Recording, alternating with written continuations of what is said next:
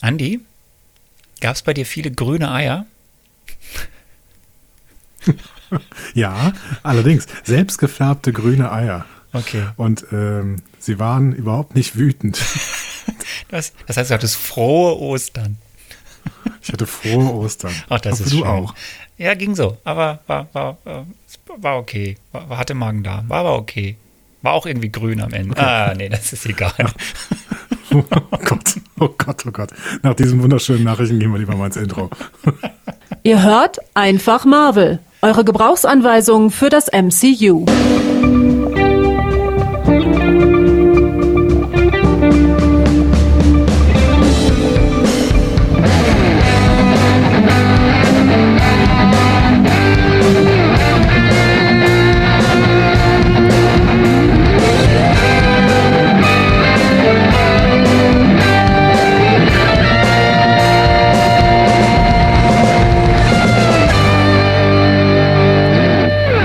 Herzlich willkommen zu Einfach Marvel, eurer Gebrauchsanweisung für das Marvel Cinematic Universe. An der Gebrauchsanweisung heute Arne Orgassa. und der Mensch, der die Gebrauchsanweisung braucht, heute ganz besonders, vor allen Dingen nach diesem Cold Open, finde ich, Andreas Dom.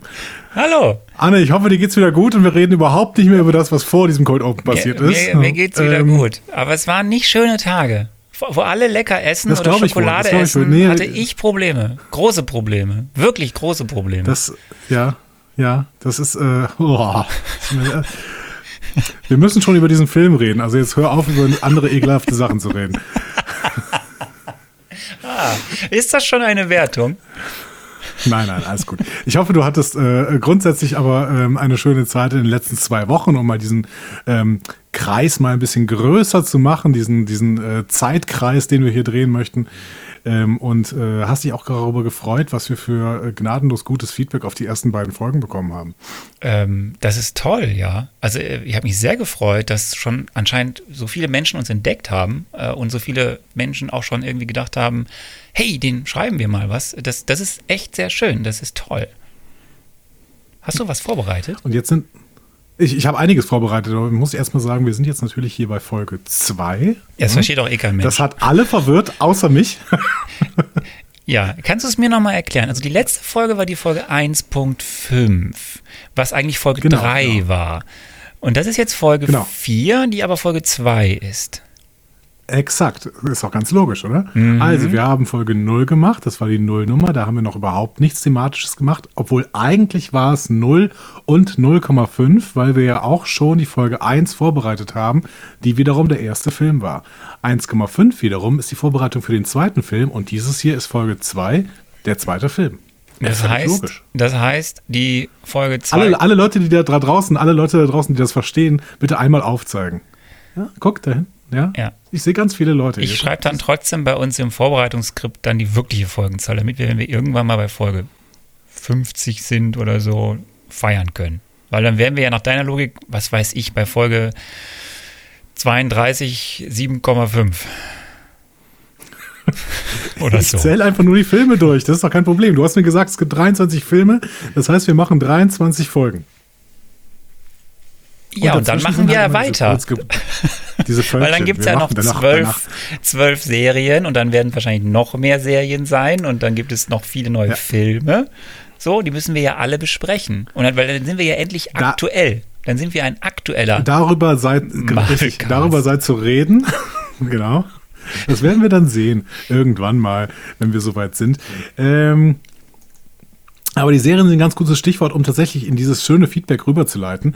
Ähm, ich habe mal mich ein wenig in unserem Blog auf einfachmarvel.de äh, umgeschaut, vor allen Dingen in den Kommentaren zu Iron Man, unserer ersten Folge, Mhm. äh, Folge 1 quasi. Die hieß auch Folge. Ne, hieß Du hast es schon geschluckt. Die hieß, die hieß Ohne, ohne Protest. Okay. Ja, genau. War Folge 1. Ähm, da schreibt zum Beispiel der liebe Jörg, äh, sehr cooler Opener. Äh, hier geht äh, der äh, Gruß natürlich nicht nur an Sebastian Klaasmann, äh, der hier ähm, wirklich einen hervorragenden Musikopener gemacht hat, Ja. sondern auch an die äh, liebe Antje. Und über die musst, musst du jetzt mal ein bisschen was erzählen, äh, denn die hat uns natürlich als Station Voice großartige Dienste geleistet. Und sie ist nicht nur eine Station Voice, sondern Sie ist Korrespondentin in Kenia. Jetzt werden manche denken, könnte Antje dann vielleicht der Grund sein, warum Arne in Kenia ist? Nein. Denn, also Antje ist äh, eine tolle Freundin und äh, Radiokollegin, die eben auch in Kenia arbeitet als Korrespondentin für den Hörfunk mhm. der ARD. Und äh, meine Frau wiederum, äh, die Caroline, ist Fernsehkorrespondentin. Die arbeiten also im gleichen Studio, aber eben Caroline macht mhm. primär Fernsehen Antje macht primär Radio. Und als ich Antje erzählt habe, dass wir diesen Podcast machen, da war die äh, sehr schnell total begeistert, also sehr schnell begeistert von dem, weil sie A, genauso wie du keine Ahnung hat von Marvel und B, ähm, das total cool fand, äh, uns ein paar Sachen einzusprechen und so in meinem Hinterkopf äh, sind ja noch ein paar mehr Ideen, was sie tun könnte für diesen Podcast und eben auch, dass sie vielleicht ja, nicht nur vielleicht, also sie hat schon Lust und ich hoffe, dass wir sie dann beim gewissen, ab einem gewissen Punkt, wenn wir so die, na, die erste Phase umhaben und dann vielleicht mal drüber reden, Gäste einzuladen, dann, äh, dass sie auch mal zu uns aufs, äh, auf, hier in die Gebrauchsanleitung reinkommt, äh, in den Marvelcast und äh, dann, äh, dass wir dann mal zu dritt zum Beispiel auch mit ihr äh, ein, eine Folge aufnehmen. Genau. Aber das ist die Antje. Das wäre tatsächlich, ja, das wäre ganz hervorragend. Ich würde mich dann auch freuen, mit Antje zusammen dann vielleicht mal so ein kleines Völkchen, ne, so eine ja. 5 Folge zu machen. Ne? Weil wenn sie auch noch nicht Marvel-Filme gesehen hat, dann können wir ja mal zusammen spekulieren, was denn wahrscheinlich in diesem Film vorkommen, an, vorkommt anhand so eines Filmplakats. Das fände ich wirklich toll. Ich hätte, ich habe so ein bisschen eine Idee, wo, bei welchem welchem Film ich sie gerne dazu holen würde, aber das verrate ich noch nicht. Ich weiß es. Hä? Ich kann dich lesen. Nein. Nein. Doch, du meinst nämlich wahrscheinlich bei Black Panther. Äh, wäre, wäre ein sehr naheliegender Gedanke, weil ja eben ja, Antje für, auch. Für naheliegende Gedanken bin ich mal zu ja, äh, weil, weil Antje ja auch in Kenia wohnt, aber ähm, der ist schon noch lang hin. Da gibt es noch Alternativen, die vielleicht ein bisschen früher stattfinden. Okay, okay. Ähm, ich war gerade, ich war, also liebe Grüße auf jeden Fall an Antje, wenn die ja. gerade zuhört. Es ist ganz, ganz hervorragend, von deiner Stimme eingerahmt zu werden in diesem Podcast. Ähm, und jetzt äh, gehe ich nochmal weiter auf dieses Feedback von Jörg ein. Wie gesagt, er schreibt, äh, sehr cooler Opener. Ich finde den ersten Iron Man-Film auch sehr cool. Freut mich, dass er das auch so sieht. Hoffe, es dauert nicht allzu lang bis zum Hulk. Nein, Jörg, hier sind wir schon mit dem Hulk. Ähm, und Jörg sagt, bes bitte besprecht auch alle Serien. Bin großer Fan von Jessica Jones, Luke Cage und vor allem Agent of, Agents of Shield. Siehst du? Und äh, Wonder Vision war echt mal ganz positiv gemeint. Anderes. Äh, hoffe, das war spoilerfrei genug. Weiter so, gefällt mir sehr gut. Gruß, Jörg. Vielen Dank, Jörg. Ja, ich habe das Gefühl, also Arne, du könntest ja mit dem Jörg noch einen zweiten Podcast über Serien machen. ja, ähm, wäre eine Idee. Ich muss dieses Damoklesschwert irgendwie von Nein. mir ablenken. Du musst, wir werden, wir werden irgendwie, also lass uns erstmal die erste Phase umkriegen. Ähm, und mhm. dann gucken wir mal weiter. Aber ich, ja, wir können jetzt nicht die ganzen Serien Folge für Folge machen, dann ja, dann kommen wir nie zum Ende irgendwann. Aber ja, wir werden irgendwie, werde ich dir einen Crashkurs vielleicht in einer Folge mal in die Serien geben, so, dass ich dir mal hier und da ein paar Folgen sage, die musst du gucken. Aber da, er hat wirklich recht. Also gerade als Jessica Jones finde ich ist eine wirklich tolle Serie, äh, die ja auf Netflix äh, äh zu sehen ist. Ähm, mhm weil der Charakter Jessica Jones toll ist, weil es tolle Nebendarsteller gibt, die Storylines, die da gesponnen wurden, sehr auf der einen Seite eben down to earth sind, so von den Problematiken, aber eben mhm. dann doch wieder, ja, Marvel-Welt so ein bisschen fantastisch. Ähm, also wirklich, also es gibt tolle Serien und die, die lohnen sich. Kann ich auch nur bestätigen. Ja, ich bin sehr gespannt, aber ähm, ich finde es ganz interessant, dass die Serien auf Netflix laufen. Ähm, der Hulk ja auch, aber dazu später mehr. Ne? Mhm. Ähm, wir gehen mal im Feedback noch ein Stück weiter äh, zu Volker. Der schrieb, äh, hallo ihr da, tatsächlich hatte ich bei diesem Film kein Triple M, kein Marvelous Movie Moment. Oh. Erstmal, ich fand schon ziemlich übertrieben, in der Kriegsge äh, Kriegsgefangenschaft ein Exoskelett zu bauen. Und wie ich auch besprochen, wie ihr besprochen hattet, war das Ende unter den Erwartungen, die besonders auch die Mitte des Films geschürt hat. Mein Fazit war, ja, das war lustig und tschüss. Ähm, also er teilt da so ein bisschen unseren, äh, unseren Eindruck ne, von dieser Kriegs Kriegsgefangenschaft. Also war es ja vor allen Dingen mein Eindruck. Ne, dass diese ja, ich war ja nicht so genau. Also ja. mich hat es mehr, ab, mehr abgeholt, weil ich die, weil ich glaube, für Leute, was ich will jetzt nicht so nahe treten, also, aber der, mich hat es abgeholt, weil ich es toll fand zu sehen, wie die, der Iron Man entsteht. So, das ist einfach ein mhm. ikonischer Moment. Ähm, jetzt mal dahingestellt, wie dämlich oder nicht dämlich die ähm, das drumherum dort dargestellt ist. Ne? Also ist es so Sinn, also kann man ja. da wirklich so vor den Kameras versteckt so ein, mal eben so ein hochtechnisches Teil bauen. Aber es hat für mich ja. trotzdem funktioniert. Äh, eine Suspension of Disbelief. Es, ich konnte damit leben und habe es geglaubt. Punkt. Ja, eben wenn es den äh, dramatischen Effekt bei dir nicht gestört hat, dann ist ja alles gut, wie äh, Regisseure zu sagen pflegten und dabei immer äh, Arthur Conan Doyle zitieren, der das immer gesagt hat, wenn man irgendwer wieder einen Fehler bei Sherlock Holmes gefunden hat. Ähm, ich habe noch ein drittes Feedback auf dem Blog gefunden, was ich ganz interessant fand und worauf wir auch sofort reagiert haben. Das Feedback habe ich auch noch ein paar Mal in anderer Form bekommen. Ähm, und äh, da schreibt der liebe Tobias, ähm, schöner Podcast, aber bitte dreht die Lautstärke der eingespielten Melodien und automatisiert vorgelesenen Texte noch ein Stück runter. Wenn man eure Stimme in normaler Lautstärke gehört hat, ist einem bei den Gitarren vor und nach den Rückblenden immer gefühlt der Lautsprecher explodiert. Ich weiß ich, nicht, ob das aus technischer weiß, Sicht für das Problem spricht. relevant ist. Aber ich habe den Podcast bei Spotify gehört, schreibt er. Ähm, erstmal, liebe Grüße, Tobias. Ähm, wenn du den Podcast übrigens bei Spotify hörst, dann entgeht dir etwas ganz, ganz Tolles, nämlich bei diesen 0,5er Folgen. Da blenden wir, während wir, äh, also während ich spekuliere, blenden wir das Filmplakat ein. Das können aber nur richtige Podcast-Player sehen und dementsprechend Spotify sieht, sieht das nicht. Dementsprechend, ähm, guter Tipp, ladet euch doch mal eine tolle Podcast-App runter und Spotify ist das leider nicht. Ähm, die hat ein paar sehr, sehr schöne Exclusives und ist für Musik auch wirklich toll, aber als Podcast-App hat sie noch sehr, sehr viel ähm, Bedarf an Weiterentwicklung. Aber wir haben auch Bedarf an Weiterentwicklung. Das war eine gekonnte Überleitung zu dem, was wir da jetzt gemacht haben. Äh, ich habe versucht, die, die, Lautheit der, ähm, der eingespielten Melodien, beziehungsweise dieser ähm, Kategorientöne, äh, ein bisschen runterzufahren und ich hoffe, dass es in diesem, dieser Folge schon besser ist. Gibt uns da doch vielleicht mal ein Feedback, ob es schon besser ist. Okay. Gut. Ja, ähm, ja also das war es vielleicht erstmal aus dem Blog an äh, Feedback, aber wir haben tatsächlich auch noch eine Audiodatei zugeschickt bekommen. Äh, oh. Äh, ihr könnt uns übrigens alles zuschicken, was ihr möchtet, äh, an info@einfachmarvel.de. Ähm, ja, und ähm, für, für äh, Geschenke und Präsente oder sowas müssen wir irgendwann noch mal eine Postadresse angeben. Lass uns, lass uns erstmal ein bisschen arbeiten und dann, dann, dann gehen wir da darauf ein. Aber ich hätte doch so gerne einen Marvel-Kuchen gebacken. Einen Hulk-Kuchen irgendwie zum Beispiel. In Gift. Der wäre nämlich sehr groß. Oh, ja. Schön. Und drin ist ähm, Bruce Banner drin. Das ist komisch. Nee, da, drin, drin guckt so, äh, ich, so ein Blonski raus. Er springt dann so ja, raus. Groß, Emil Blonski ist auch ein großartiger Name übrigens. ähm, ich spiele mal dieses Audio-Feedback ein hier. Das muss man sich mal vorstellen. Da gibt es ein Podcast-Duo, das mich so auf Trab hält, dass ich äh, deren Podcast tatsächlich in meinem Podcatcher immer ganz nach oben setze. Also mein Podcatcher macht äh, meine Playlist immer auf Voreinstellungen. Äh, jeden Morgen muss ich noch einmal draufdrücken und dann erstellt er sie neu.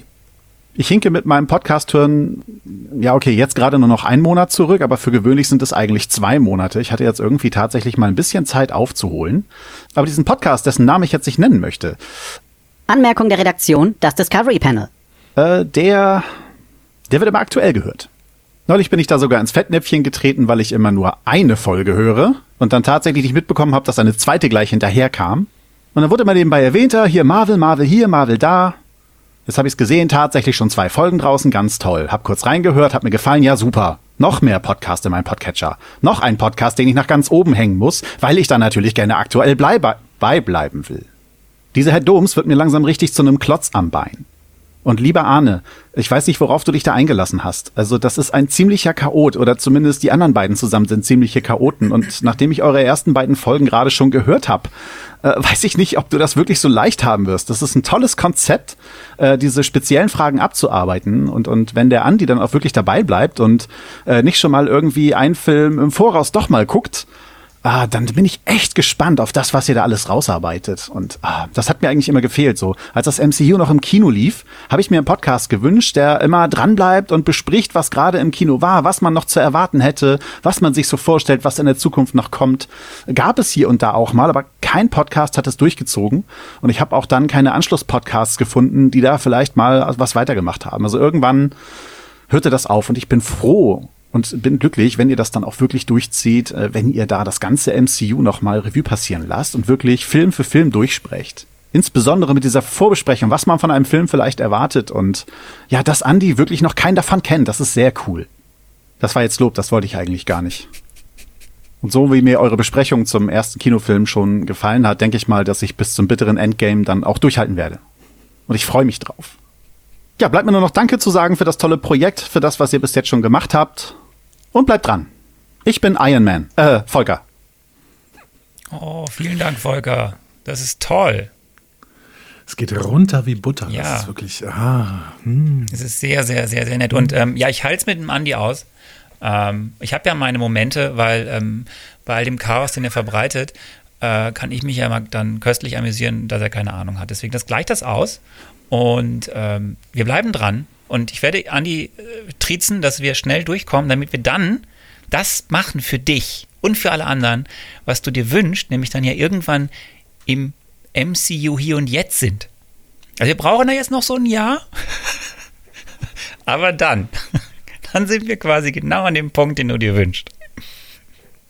Da freust du dich drauf. Stand Andi, ne? jetzt ist dieser Podcast dann zu Ende. Wir werden sehen. Nein, das hast du. Okay, wir werden sehen. Ich werde dich überzeugen, weil du willst dann ja weitermachen, weil das alles so toll ist. Wie du ja heute Ja, bei dem Film auch schon gesehen hast, dass das alles so toll ist. Wir, werd, wir werden sehen. Ähm, es kam übrigens noch eine Anregung per Feedback, äh, erinnere ich mich gerade, dass wir ähm, vorher einerseits vielleicht mal die Fragen veröffentlichen, die wir denn so besprechen. Und das können wir sehr, sehr gern tun.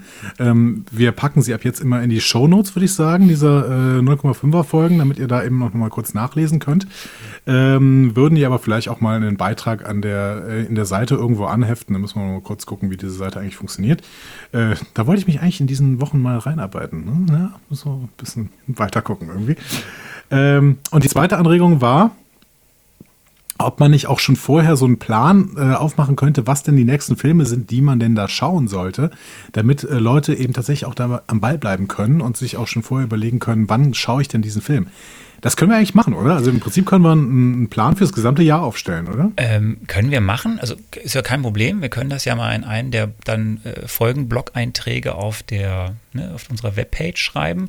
Wobei es, ja, da wir uns ja entschieden haben, dass wir die ähm, Veröffentlichungsreihenfolge machen der MCU-Filme und wie gesagt, es gibt, glaube ich, zigtausend Seiten, wo man das also nachlesen kann, äh, ist es eben auch klar, was passiert, wenn wir jetzt, im, wir versuchen ja oder wir werden ja, das haben wir ja versprochen und das ist ja, werde, werde ich ja auch versuchen zu halten, auch bei den Dingen, die gerade noch etwas schwierig sind, äh, für mich zu planen, aber werden wir ja alle zwei Wochen einen Film besprechen und somit ist eigentlich relativ klar, hm, dass jetzt kommt Hulk, dann in zwei Wochen kommt der Iron Man 2 und dann kommt in zwei Wochen äh, Thor und dann geht das ja immer weiter eben in der äh, Veröffentlichungsreihenfolge. Das Schöne ist, dass die Menschen, wenn sie das dann lesen, mehr wissen als du.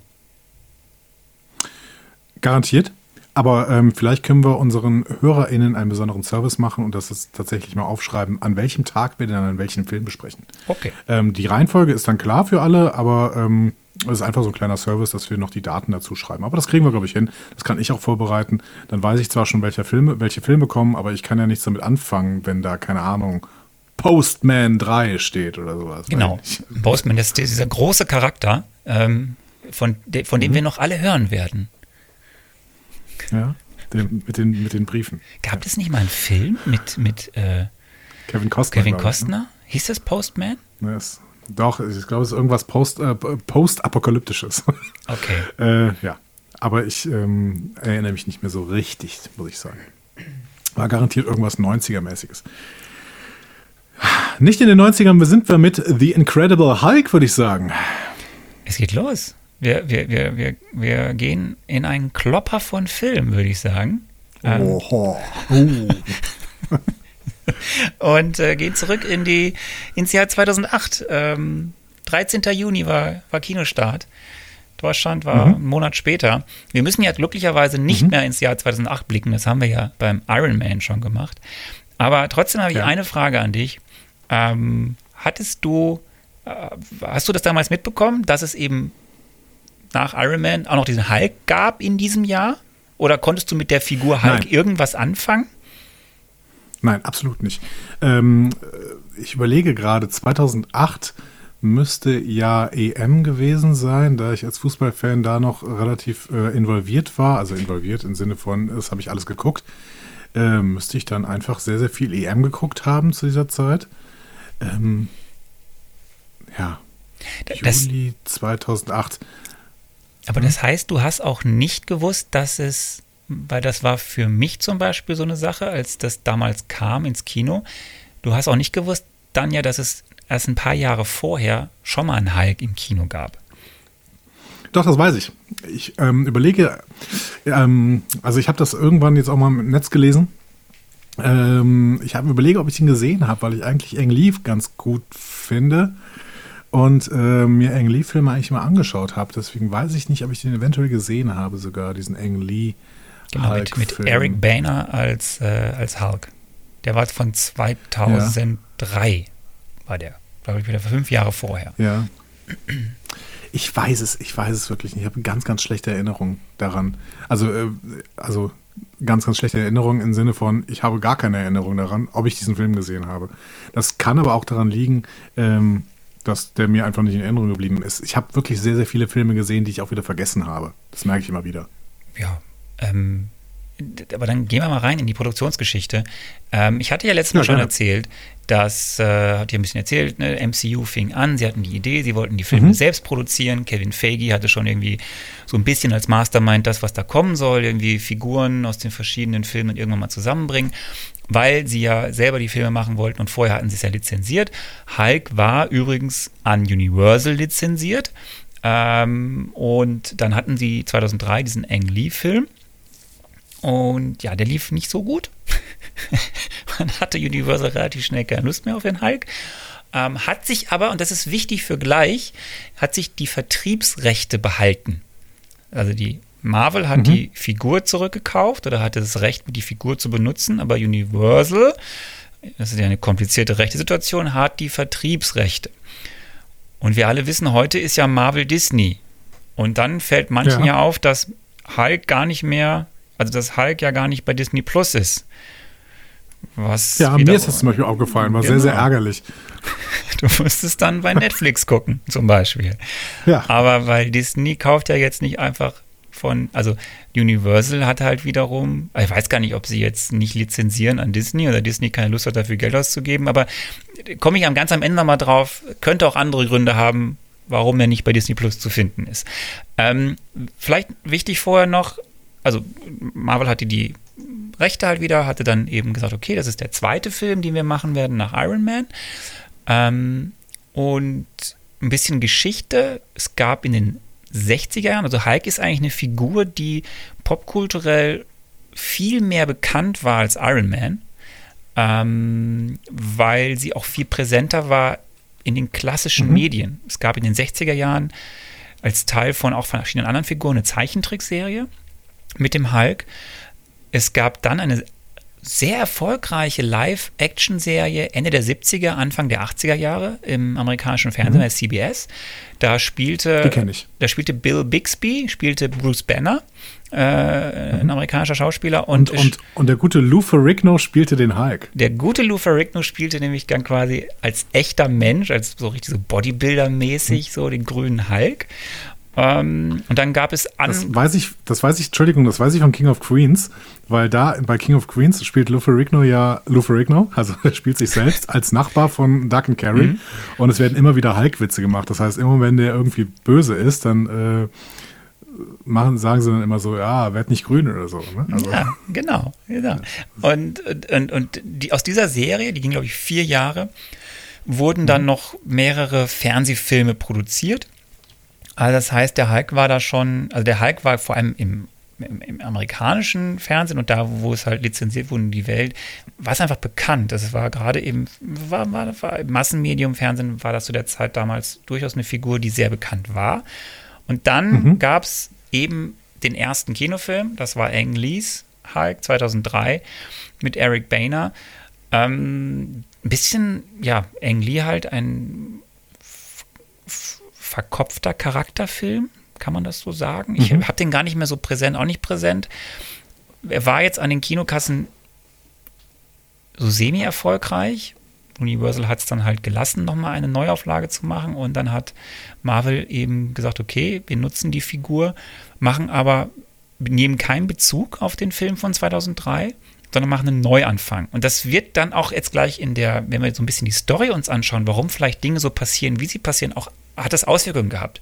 Weil das war schon für Leute, also jemand, der jetzt nicht in der Produktionsgeschichte drinsteckt, der weiß ja nicht, okay, ist das jetzt der Hulk, der irgendwie Bezug nimmt auf das, was da vor ein paar Jahren war, oder ist das jetzt ein Neuanfang? Es war ja ein Neuanfang, wie in dem Fall. Neu, komplett neuer Cast, etc. pp. Und, aber das mal so, was so Hulk in, im, im, im TV-Filmkosmos, was die Verfilmungen anging, was da bisher mhm. passiert ist. Über die Rechte habe ich schon gesprochen, das ist recht kompliziert. Und sonst haben wir äh, einen Regisseur. Kennst du kurz den Namen von Louis Letier? Letier? Das ist ein französischer Name, ich tue mich schwer. Louis Letier? Letier? Louis Letier. Louis. Oh. Kennst du? No. No. Kennst du, du kennst ihn, du kennst ihn, du kennst ihn definitiv, weil er ist, ähm, also französischer Regisseur, äh, ist der Regisseur von Transporter 1 und 2 mit Jason Statham. Ja, nie gesehen. Mhm. okay, Unleashed. Ja, kenne ich nicht. Okay, den kennst du jetzt. Die Unfassbaren. Now You See Me. Ich glaube nicht, nein. Das ist der Film mit Jess, Jesse Eisenberg und diesen Zauberern, die so Überfälle machen und dann, das ist ein ziemlich guter Film eigentlich. Gut. Zauberer, die Überfälle machen? Ja, äh, okay, gut. Lassen wir es. Lassen wir Du erzählst mir immer von so skurrilen Filmen. Das ist ein toller Film. In der ersten Folge hier irgendeine Ente, die kiffend auf einem Sofa sitzt und jetzt irgendwelche Zauberer, die Überfälle machen. Was ist das denn? Was erzählst du mir denn da immer? Also unfassbaren lohnt sich. Okay. Ähm, okay. Zumindest, also er war Regisseur von diesem Film. Ähm, wollte eigentlich Iron Man machen. Ging dann nicht. Mhm. Hat er sich halt dann für den anderen Film entschieden, haben sie ihn angeboten. Ging dann nicht, weil, weil er einfach schlechter ist als. Äh er, er, war, also, weil man so, wenn man sich das so, so durchliest oder recherchiert, haben wir einfach ähm, der Kollege John Favreau war früher dran. Also okay. der hat früher zugeschlagen. So. Ähm, Im Endeffekt hat er, am, wenn man so jetzt so liest, was der damals so an O-Tönen von sich gegeben hat, hat er sich aber auch gefreut, Hulk zu machen, weil er die Figur spannend fand. Äh, eben auf der einen Seite die, das Potenzial, Action zu machen, auf der anderen Seite aber eben dieses Ambivalente zwischen Bruce Banner und Hulk. Können wir gleich drüber sprechen, wie gut das geglückt ist. Äh, aber mhm. zumindest hat er den Film laut eigener Aussage sehr gern gemacht. Äh, Drehbuch hat Zack Penn geschrieben, ein mhm. eigentlich versierter Comic-Fachmann, weil er für äh, für die Blockbuster als Drehbuchschreiber X-Men 2 und X-Men The Last Stand, die ja ein paar Jahre zuvor gelaufen sind, verantwortlich waren. Die waren mhm. ja sehr erfolgreich. Ähm, Edward Norton. Meine nicht gesehen, ich habe nur den ersten gesehen. Ja. Also, äh, Edward Norton hat nicht nur eben ja den Hulk gespielt, sondern dann auch noch ein bisschen am Drehbuch mitgeschrieben. Wie immer. Wie immer. Typisch Edward Norton. War jetzt nicht so ganz überzeugt von manchen Sachen. Auch da können wir dann drüber mhm. gucken, ob das alles so geglückt ist. Und ja, die anderen Schauspieler, die hast du ja schon in unserer Zwischenfolge äh, gehuldigt äh, mit Liv Taylor, Tim Roth, William Hurt, äh, große Namen. Tyler. Äh, Liv Tyler. Tyler heißt die Frau. Liv Tyler, Tim Roth und William Hurt, große Namen, die mh, mm, ja, werden wir bestimmt analysieren gleich. Mhm. Gucken, wie sie dann in dem Film so sind. Ähm, ich bin sehr gespannt auf diese Analyse, die wir da machen werden. Ne? Ich traue mich nicht, jetzt noch tiefer einzusteigen in die Fakten. Ich werde sie an entsprechender Stelle in dem Film sagen, weil sie, glaube ich, schon mhm. zu viele Rückschlüsse drauf geben, was denn so gut lief und was nicht so gut lief. Zwischen ja. dem Regisseur, dem Hauptdarsteller dem Produzenten im Hintergrund, Kevin Feige und anderen Aber hier kann ich Leuten. ja zumindest ein bisschen mal was an, an meinem Wissen irgendwie äh, reinwerfen, beziehungsweise an meinen weiteren äh, Prognosen über das, was du mir wahrscheinlich gleich noch erzählen wirst. Äh, Edward Norton ist ja ähm, bei RegisseurInnen und bei AutorInnen sehr, sehr berüchtigt tatsächlich als, äh, als gerade als Hauptdarsteller, ähm, weil der ähm, so einen ganzheitlich körperlich, äh, ganzheitlich künstlerischen Anspruch an seine, äh, an seine Mimik, an seine äh, darstellende Kunst hat und dementsprechend quasi jedem Regisseur und jedem äh, Drehbuchautor äh, ins Handwerk fuscht. Also das äh, ist besonders bekannt geworden bei American History X, wo irgendwann der Regisseur gesagt hat, ich hasse Edward Norton. Aber Edward Norton dann offensichtlich auch diesen Film wirklich besser gemacht hat, äh, als er vorher war. Ähm, und äh, ich weiß nicht, inwiefern David Fincher bei Fight Club mit Edward Norton zu äh, Rande kam. Edward, äh, David Fincher ist nun auch ein relativ großes Genie, aber ähm, Norton ist schon, ich glaube, Norton ist schon ein sehr, sehr schwieriger Typ. Ich, ich, ich, weiß ich, weiß ich, der sowas für sowas interessiere ich mich eigentlich immer so überhaupt nicht, ne, was, was die so im Hintergrund da alles tun. Ähm, Habe ich jetzt bei ihm auch nicht so gehört. Ich kann es aber, also was du jetzt so erzählst und was wir jetzt im Laufe dieses, dieser Analyse wahrscheinlich rausarbeiten werden, kann das durchaus sein. Ähm, wobei jetzt, wie sagt man so, es gehört ja immer zwei Seiten einer Medaille. Ähm, Mhm. Und ja, er hat halt ein bisschen geschrieben, er wollte Charakterentwicklung in diesen Film reinbringen. Eigentlich aufbauend ja auch auf das, was in dem, in dem Film 2003 von Ang Lee ja auch ein Schwerpunkt war. Also diese Figur, diese Ja. Spannung zwischen dem Hulk, diesem Bruce Banner und den äußeren Umständen.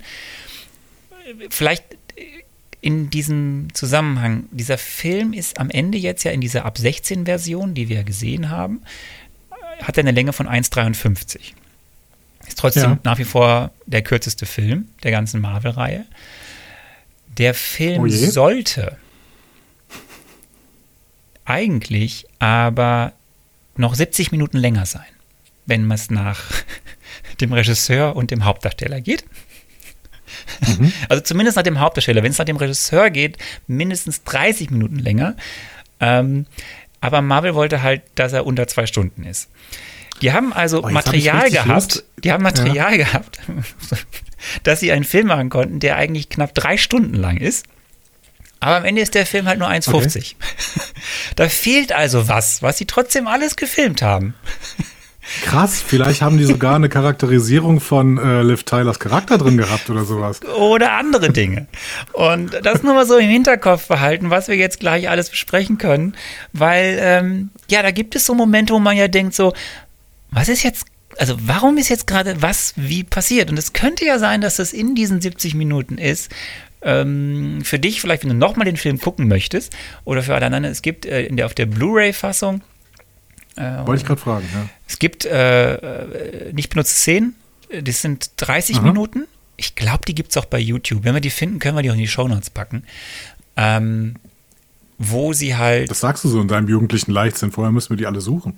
Ja, ich habe ja gesagt, wenn wir sie finden. So, ähm, ich glaube, ich habe sie mir da auch Wie angeschaut. lange wie lang suchen wir denn, bis wir sie finden? Ja, ich werde sehen. Wir gucken.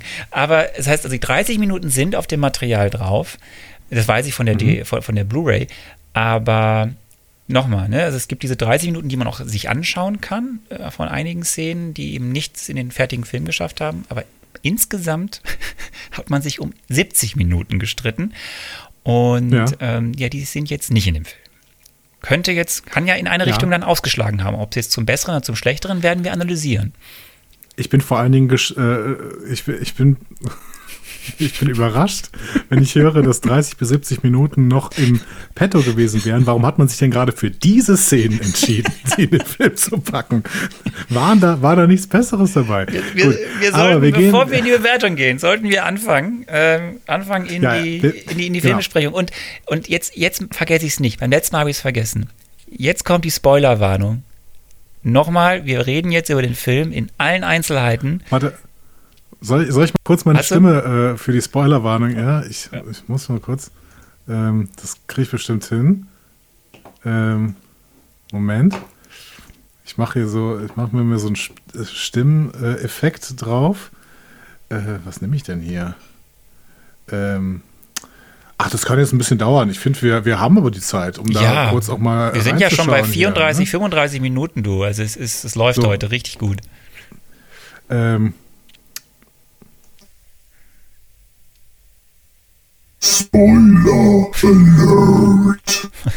Gott. Weißt du, der, War wir doch nicht hatten, schlecht, Wir oder? hatten noch gerade ein Feedback, dass wir bei dem Sound aufpassen sollen. Und jetzt Ich wieder hab total auf den alle, Sound Alle, die aufgepasst. uns im Auto hören, bauen gerade so einen halben Unfall. Ähm, aber gut. Äh, Spoilerwarnung, Leute, wenn ihr den Film noch nicht gesehen habt, jetzt ist der letzte Moment, sich ihn anzuschauen, weil jetzt werden wir alle Details preisgeben, die in diesem Film passieren. Spoilerwarnung. Ende. Andi, wir kommen zu dem Punkt mit der Handlung. Die erste Frage. stopp, stopp, stopp. Eine Metasache möchte ich noch sagen. Okay. Ähm, ist dieser Film technisch irgendwie problematisch gewesen? Ich muss sagen, dass ich den akustisch, also wo wir gerade beim Thema akustisch problematisch bei diesem Podcast sind, ich fand den akustisch sehr problematisch. Die Abmischung fand ich ganz fürchterlich. Ich habe die ganze Zeit irgendwie so, die Stimmen waren so dumpf und so äh, überhaupt nicht klar und äh, ich hatte totale Probleme, ihnen wirklich sinnvoll zu folgen.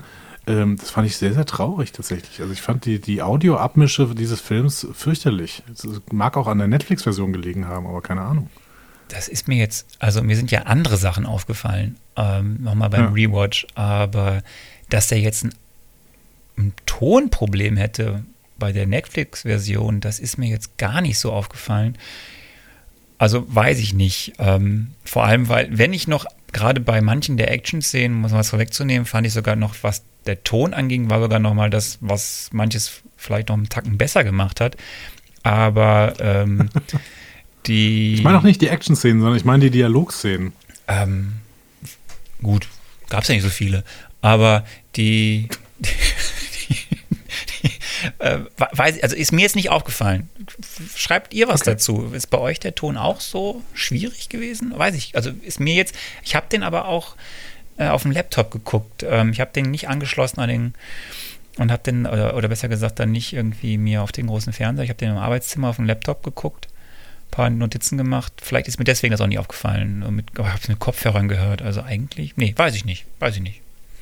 Ich hatte äh, tatsächlich über Dolby Digital große Anlage und sowas und hatte wirklich Probleme teilweise zu verstehen, gerade wenn Liv Tyler geredet hat. Ähm, der Charakter war nicht nur ähm, inhaltlich blass, sondern tatsächlich auch akustisch. Ähm, aber das äh, ist Du nimmst, du nimmst was- sehr viel vorweg. Jetzt gehen wir mal in Frage Ich nehme 1. sehr viel weg. Die Wir Handlung. gehen in Frage 1. Genau, das war die Frage nach der Handlung und da habe ich beim letzten Mal Folgendes gesagt und ich hoffe tatsächlich, dass der Ton jetzt so in Ordnung ist. Ihr müsst sofort ein Feedback geben. Geht, äh, ge- geht schon mal an die Tasten. Äh, ich spiele jetzt ab, was ich zu Frage 1 zur Handlung gesagt habe. Exposition mit dem entscheidenden, einschneidenden Ereignis, das ist hier natürlich die Entstehungsgeschichte des Hulk. Also wir haben einen Nuklearphysiker, der offensichtlich mit Strahlungszeugsy zu tun hat und damit gibt es einen Unfall und er wird verstrahlt und kriegt dementsprechend diese besonderen Fähigkeiten. Das ist die Exposition.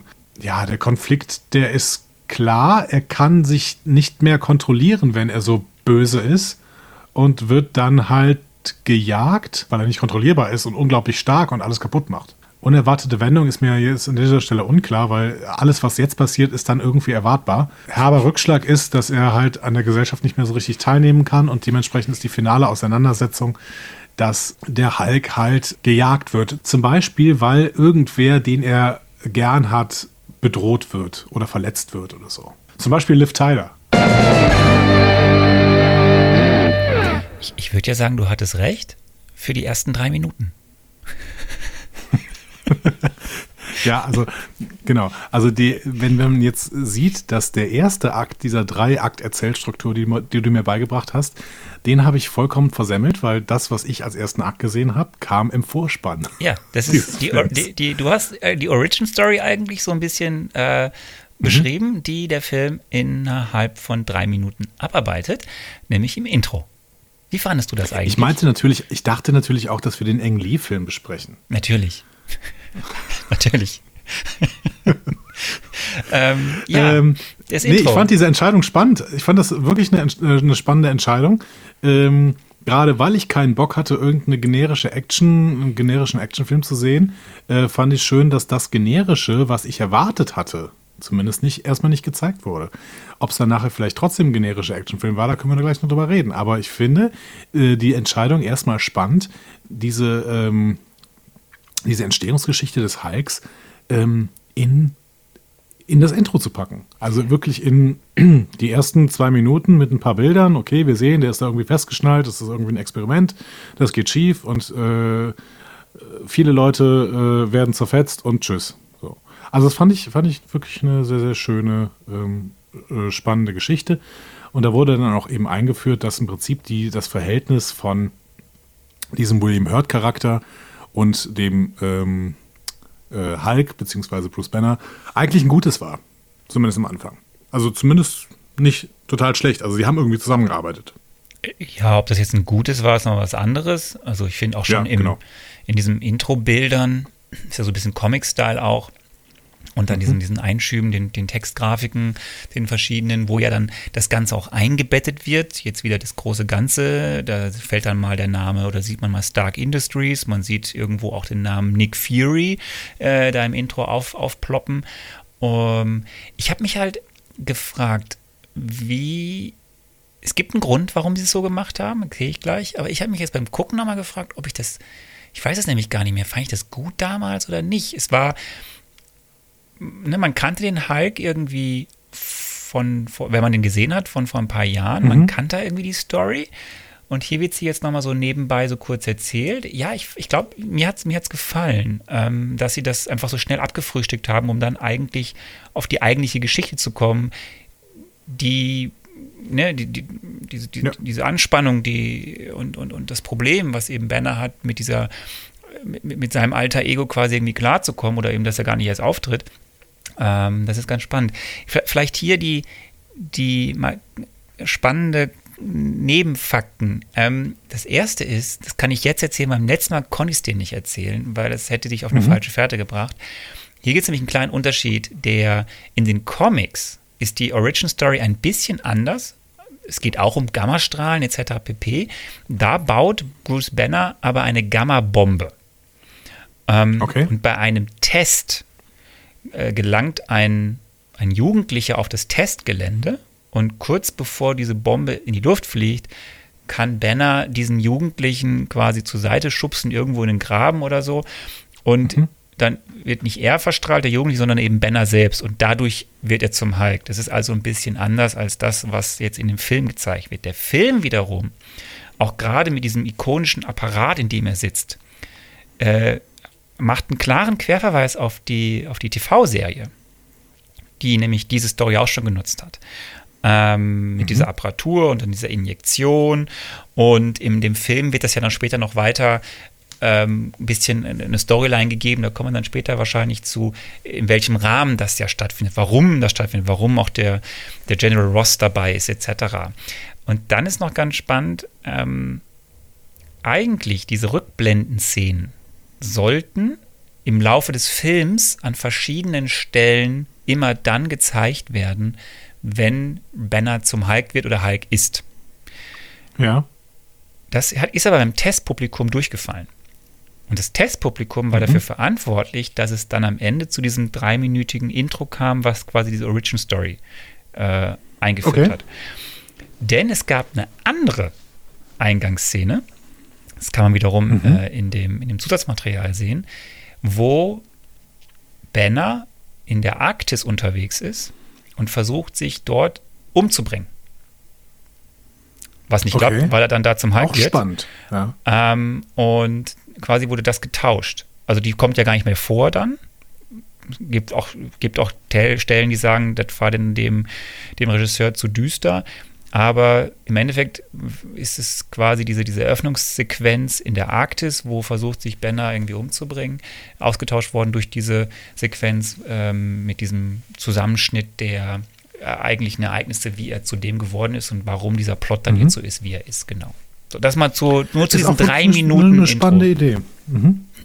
Ist eine spannende Idee. Ich finde auf jeden Fall, dass ähm, die Probleme des Films liegen nicht am Intro und ich finde auch tatsächlich nicht im ersten Akt. äh, der erste Akt hat mir im Prinzip relativ gut gefallen, muss ich sagen. Ähm, mit dem Rest der Handlung hatte ich ja im Prinzip recht bei meiner Prognose. Ne? Äh, alles andere ist im Endeffekt so passiert, oder?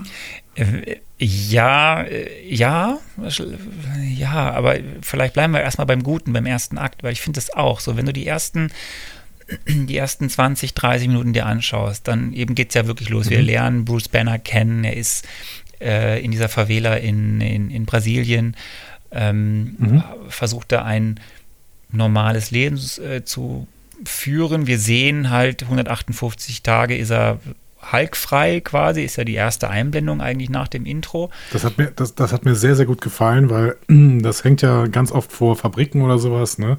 So und so viele Tage kein Unfall oder sowas. Zumindest sieht man das irgendwie in, äh, Genau. in so alten äh, Filmen, dass das irgendwie vor Fabriken äh, lag oder sowas. Und ja, stand. Und, und, aber es ist halt total, also ich finde, diese, diese erste, dieser erste Teil des Films, der macht auf so vielen Ebenen so viel richtig. Die, es, ist, es ist irgendwie spannend und schön zu sehen, wo lebt der da eigentlich. Also äh, Ja. die, und auch wie, wie das eingefangen ist von der Kameraarbeit. Äh, das sind tolle Farben. Ähm, es ist irgendwie spannend zu sehen, okay, er hat da so einen, einen Hund, äh, er versucht da Portugiesisch zu lernen, ähm, arbeitet da als Hilfsarbeiter in einer Fabrik etc das ist, chattet da mit irgendwem, mit diesem Mr. Blue, will herausfinden, wie er das irgendwie, da weiß man noch nicht, wer Mr. Blue ist, ne, wie man das irgendwie ähm, lösen könnte, das Problem, was er da hat, wenn er halt einen Puls hat von 200, dass er dann ausrastet, macht diese, diese, diese Jiu-Jitsu-Übungen, glaube ich, ist das, also die Atemübungen, das, ich finde das, das, man kommt dem richtig nah, das ist irgendwie so ein, ja, ob er jetzt sympathisch ist, aber man, man kann mit dem mitfühlen. So, und parallel dazu, da, da werden sie, das ist, finde ich, auch völlig in Ordnung, hast du halt diesen, diesen ganzen Strang rund um General Ross, wo man auch nicht so genau weiß, okay, der hat mal mit dem gearbeitet, warum der jetzt so den sucht, ja, aber aus irgendwelchen Gründen tut er das wahrscheinlich. Ähm, und äh, ja, das, das funktio da funktioniert sehr viel, bevor wir jetzt mal, glaube ich, auf die erste Action-Szene kommen. Ähm, Ja. das, hat, das zieht einen schon, also mich hat es da wieder auch jetzt beim Rewatch reingezogen. Ich dachte so, ach, war der gar nicht so schwierig hinten raus, sondern das ist ja ganz spannend eigentlich, ganz schön anzuschauen. Ja, ähm, genau. Vor allen Dingen finde ich, dass Edward Norton hier auch ein wirklich guter Cast ist, weil der es schafft, diese ersten 20 Minuten, 25 Minuten, wie auch immer, die schafft er spielend zu tragen. Er ist die Hauptfigur, er steht ununterbrochen im Mittelpunkt, man sieht ihn ähm, als, als einen irgendwie gebrochenen Typen, bei dem man aber immer die Ahnung hat, dass in diesem kleinen Hämpfling, der da rumläuft, irgendwie noch mehr drinsteckt, äh, der aber äh, so zurückgezogen ist, dass ja, dass eben da vorübergehend gar nichts passiert. Also es zeigt im Endeffekt ein, ein totlangweiliges Leben. Und das soll es ja auch sein. Und das funktioniert aber auch sehr, sehr gut, finde ich. Und mir wird dabei nicht langweilig, wenn ich mir das anschaue. Das heißt, das ist im Prinzip das, was ich total positiv in Erinnerung habe. Auch äh, diese ähm, Ich schneide mich an einer Flasche-Szene in äh, im, äh, der Getränkefabrik hat bei mir sehr, sehr gut funktioniert tatsächlich. Ja, wie er da runterrennt und äh, ich weiß gar nicht, überspringen wir kurz den Cameo oder ähm, der dann kommt. halt- Das ist ja jetzt wichtig. Also äh, diese Flaschenszene führt ja auf der einen Seite zum, zum Cameo, ähm, aber führt ja auch Ja, ich- überhaupt, also führt ja über, ganz kurz, führt ja überhaupt dazu, dass das Militär aufmerksam wird dann im Endeffekt darauf, wo sein Aufenthaltsort ist, Mhm. Genau. was auch noch plausibel ist zu dem Zeitpunkt. Genau. Wir können die Fragen halt, äh, wenn wir die eigentliche Filmbesprechung machen, dann können wir die Fragen tatsächlich nicht immer so in der Chronologie halten. Ja. Das heißt, wir, vielleicht müssten wir tatsächlich jetzt hier an dieser Stelle auf die Stan Lee Cameo eingehen, glaube ich. Dann äh, hau mal raus. Ja, also was ich da gesagt habe, war folgendes. Bruce Banner arbeitet ja offensichtlich als Atomphysiker, wie du gesagt hast, Nuklearphysiker hast du gesagt. Und dementsprechend arbeitet er in einem Institut. Und in diesem Institut gibt es abends einen Putzmann, der dann immer da entlang geht und irgendwie den Müll einsammelt. Und das ist Stan Lee.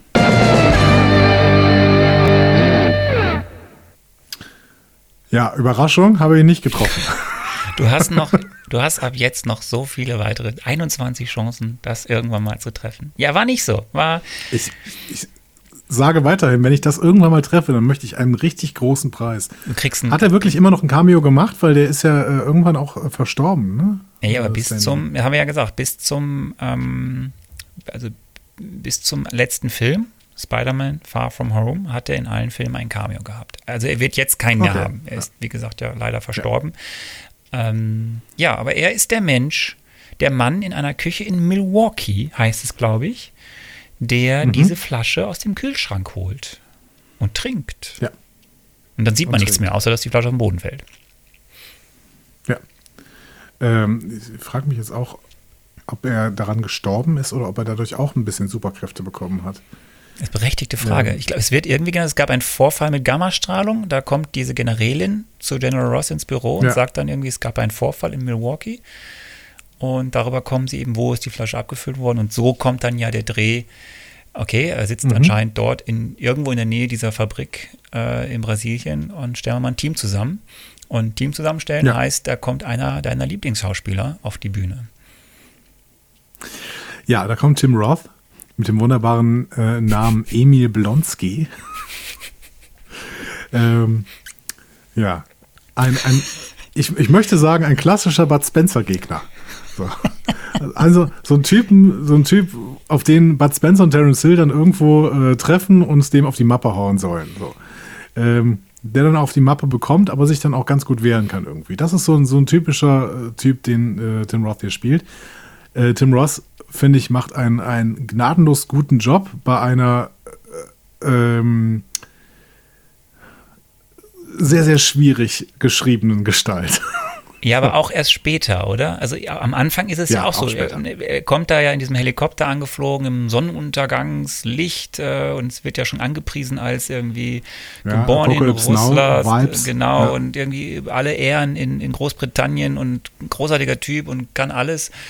Und ähm, bondet ja recht schnell mit Herrn Ross auch so, also die verstehen sich ja, glaube ich, doch auch von Anhieb an, Mhm. nicht von Anhieb, aber verstehen sich recht gut und kriegt dann ja sein Briefing und dann geht's ab. So.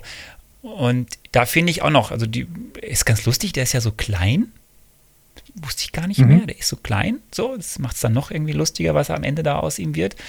Ähm, und äh, ja, dann geht's ja, es geht ja dann Schlag auf Schlag. Also du hast eigentlich diesen recht langsamen Einstieg in, in so die Umgebungswelt von, von, von Banner.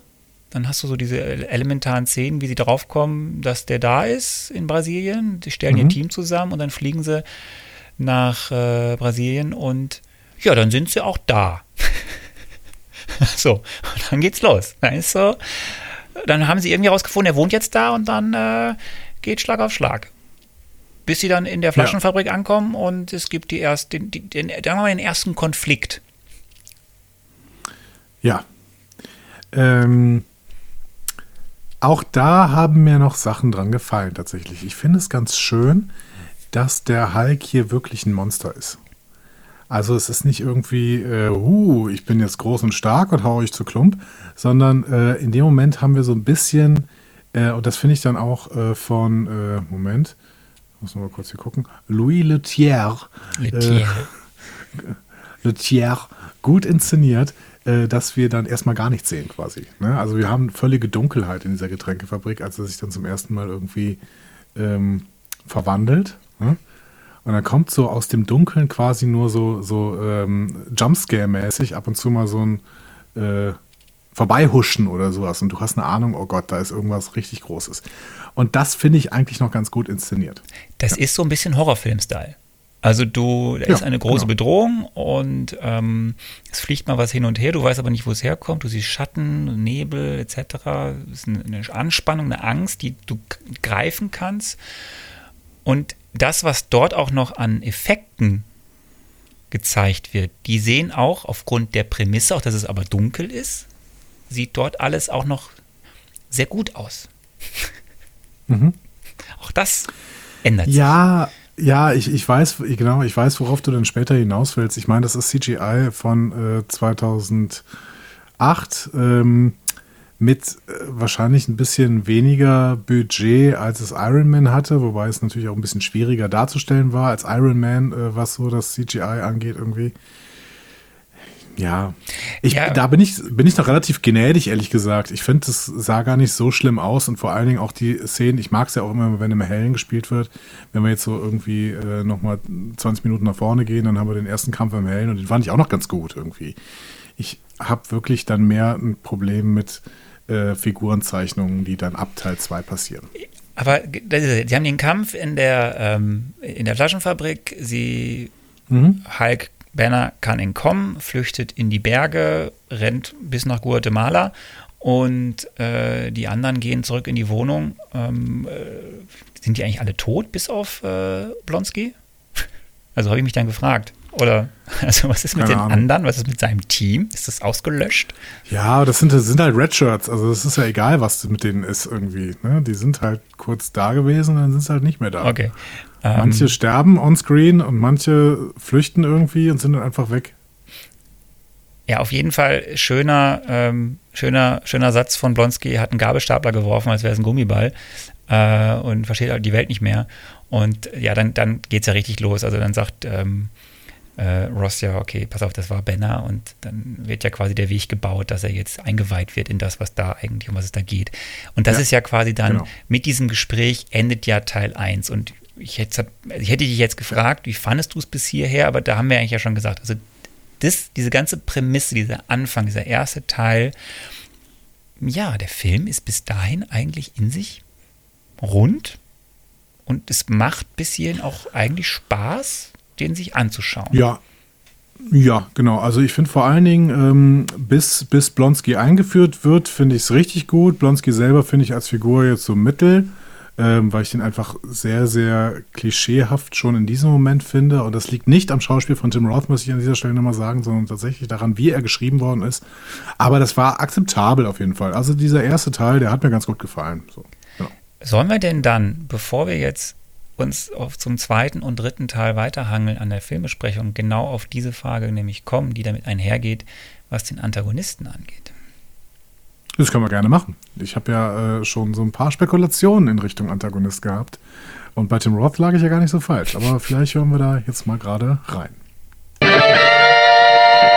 Ja, Spekulation geht jetzt in Richtung Militär. Ne? Also das Militär müsste eigentlich der Gegner sein, weil ich sehe hier halt die Panzer und ich sehe diese Militärhubschrauber. Vielleicht ist Tim Roth einfach ein hoher Militarist da, der irgendwie die ganze Zeit den Hulk jagen möchte und nicht sieht, dass eigentlich der verletzliche Bruce Banner mitten in diesem Hulk noch lebt. Der verrennt sich vielleicht so ein bisschen da rein in, in seine Aufgabe als Militarist da irgendwie diesen Hulk zu stoppen. Grundsätzlich finde ich dann so Militärdudes halt nicht so total spannende Antagonisten, weil sie meistens ja ihre Motivation schon aus ihrem Dienstgrad ziehen und dann denke ich immer so, ja, reiner Spaß am Dienst oder sowas ist für mich immer eine relativ schlechte Motivation für einen Antagonisten. Ist aber meistens bei so Militärdudes die Hauptmotivation, beziehungsweise sie verrennen sich dann irgendwann in irgendwas und missbrauchen dann auch ihre Position, ihre Gewaltmittel, die sie im Militär dann halt haben. Deswegen eher nicht so ein guter Antagonist, glaube ich. Ja. Ein, Hast du gar nicht ganz gut getroffen, oder? eigentlich ganz gut getroffen. Ähm, ist eigentlich, bevor wir dann ja viel über Blonsky noch reden werden, ist denn Ross der zweite Antagonist oder ist Blonsky haben wir, oder haben wir sogar drei Antagonisten? Nee. Äh, drei Antagonisten haben wir nicht. Ich glaube, ich habe ein Gefühl, worauf du hinaus willst. Ähm, aber ich finde, dass Mr. Blue äh, kein Antagonist ist. Ähm, zumindest nicht hier. Ich habe das Gefühl, dass er das Potenzial hat, zum Antagonisten zu werden. Äh, das wirst du mir vielleicht gleich bestätigen oder auch für immer schweigen. Ich bin mir da nicht ganz sicher. Ähm, ich habe das Gefühl, dass äh, Ross auch Antagonist in diesem Film ist. Am Ende ist am, am Ende aber eine quasi eine Katharsis durchlebt. Die wird uns ehrlich gesagt nicht so richtig gezeigt. Aber wir sollen es offensichtlich kaufen, dass er am Ende quasi die Katharsis durchlebt hat anhand ähm, des, der Zerstörung, die ähm, Blonsky als äh, Super-Hulk dann irgendwann äh, anrichtet. So, das, ich glaube, am Ende haben wir nur noch einen Antagonisten, nämlich äh, Blonsky äh, in seinem Super-Hulk-Kostüm. Ähm, und zwischendurch sind es eigentlich zwei. Ähm, aber es sind Military Dudes und es sind Military Dudes, die sich zu sehr in ihren, in ihre eigentliches Vorhaben verrennen, vielleicht auch mit irgendwelchen äh, Rachegedanken oder irgendwie ähm, Herausforderungs-, Konkurrenzgedanken.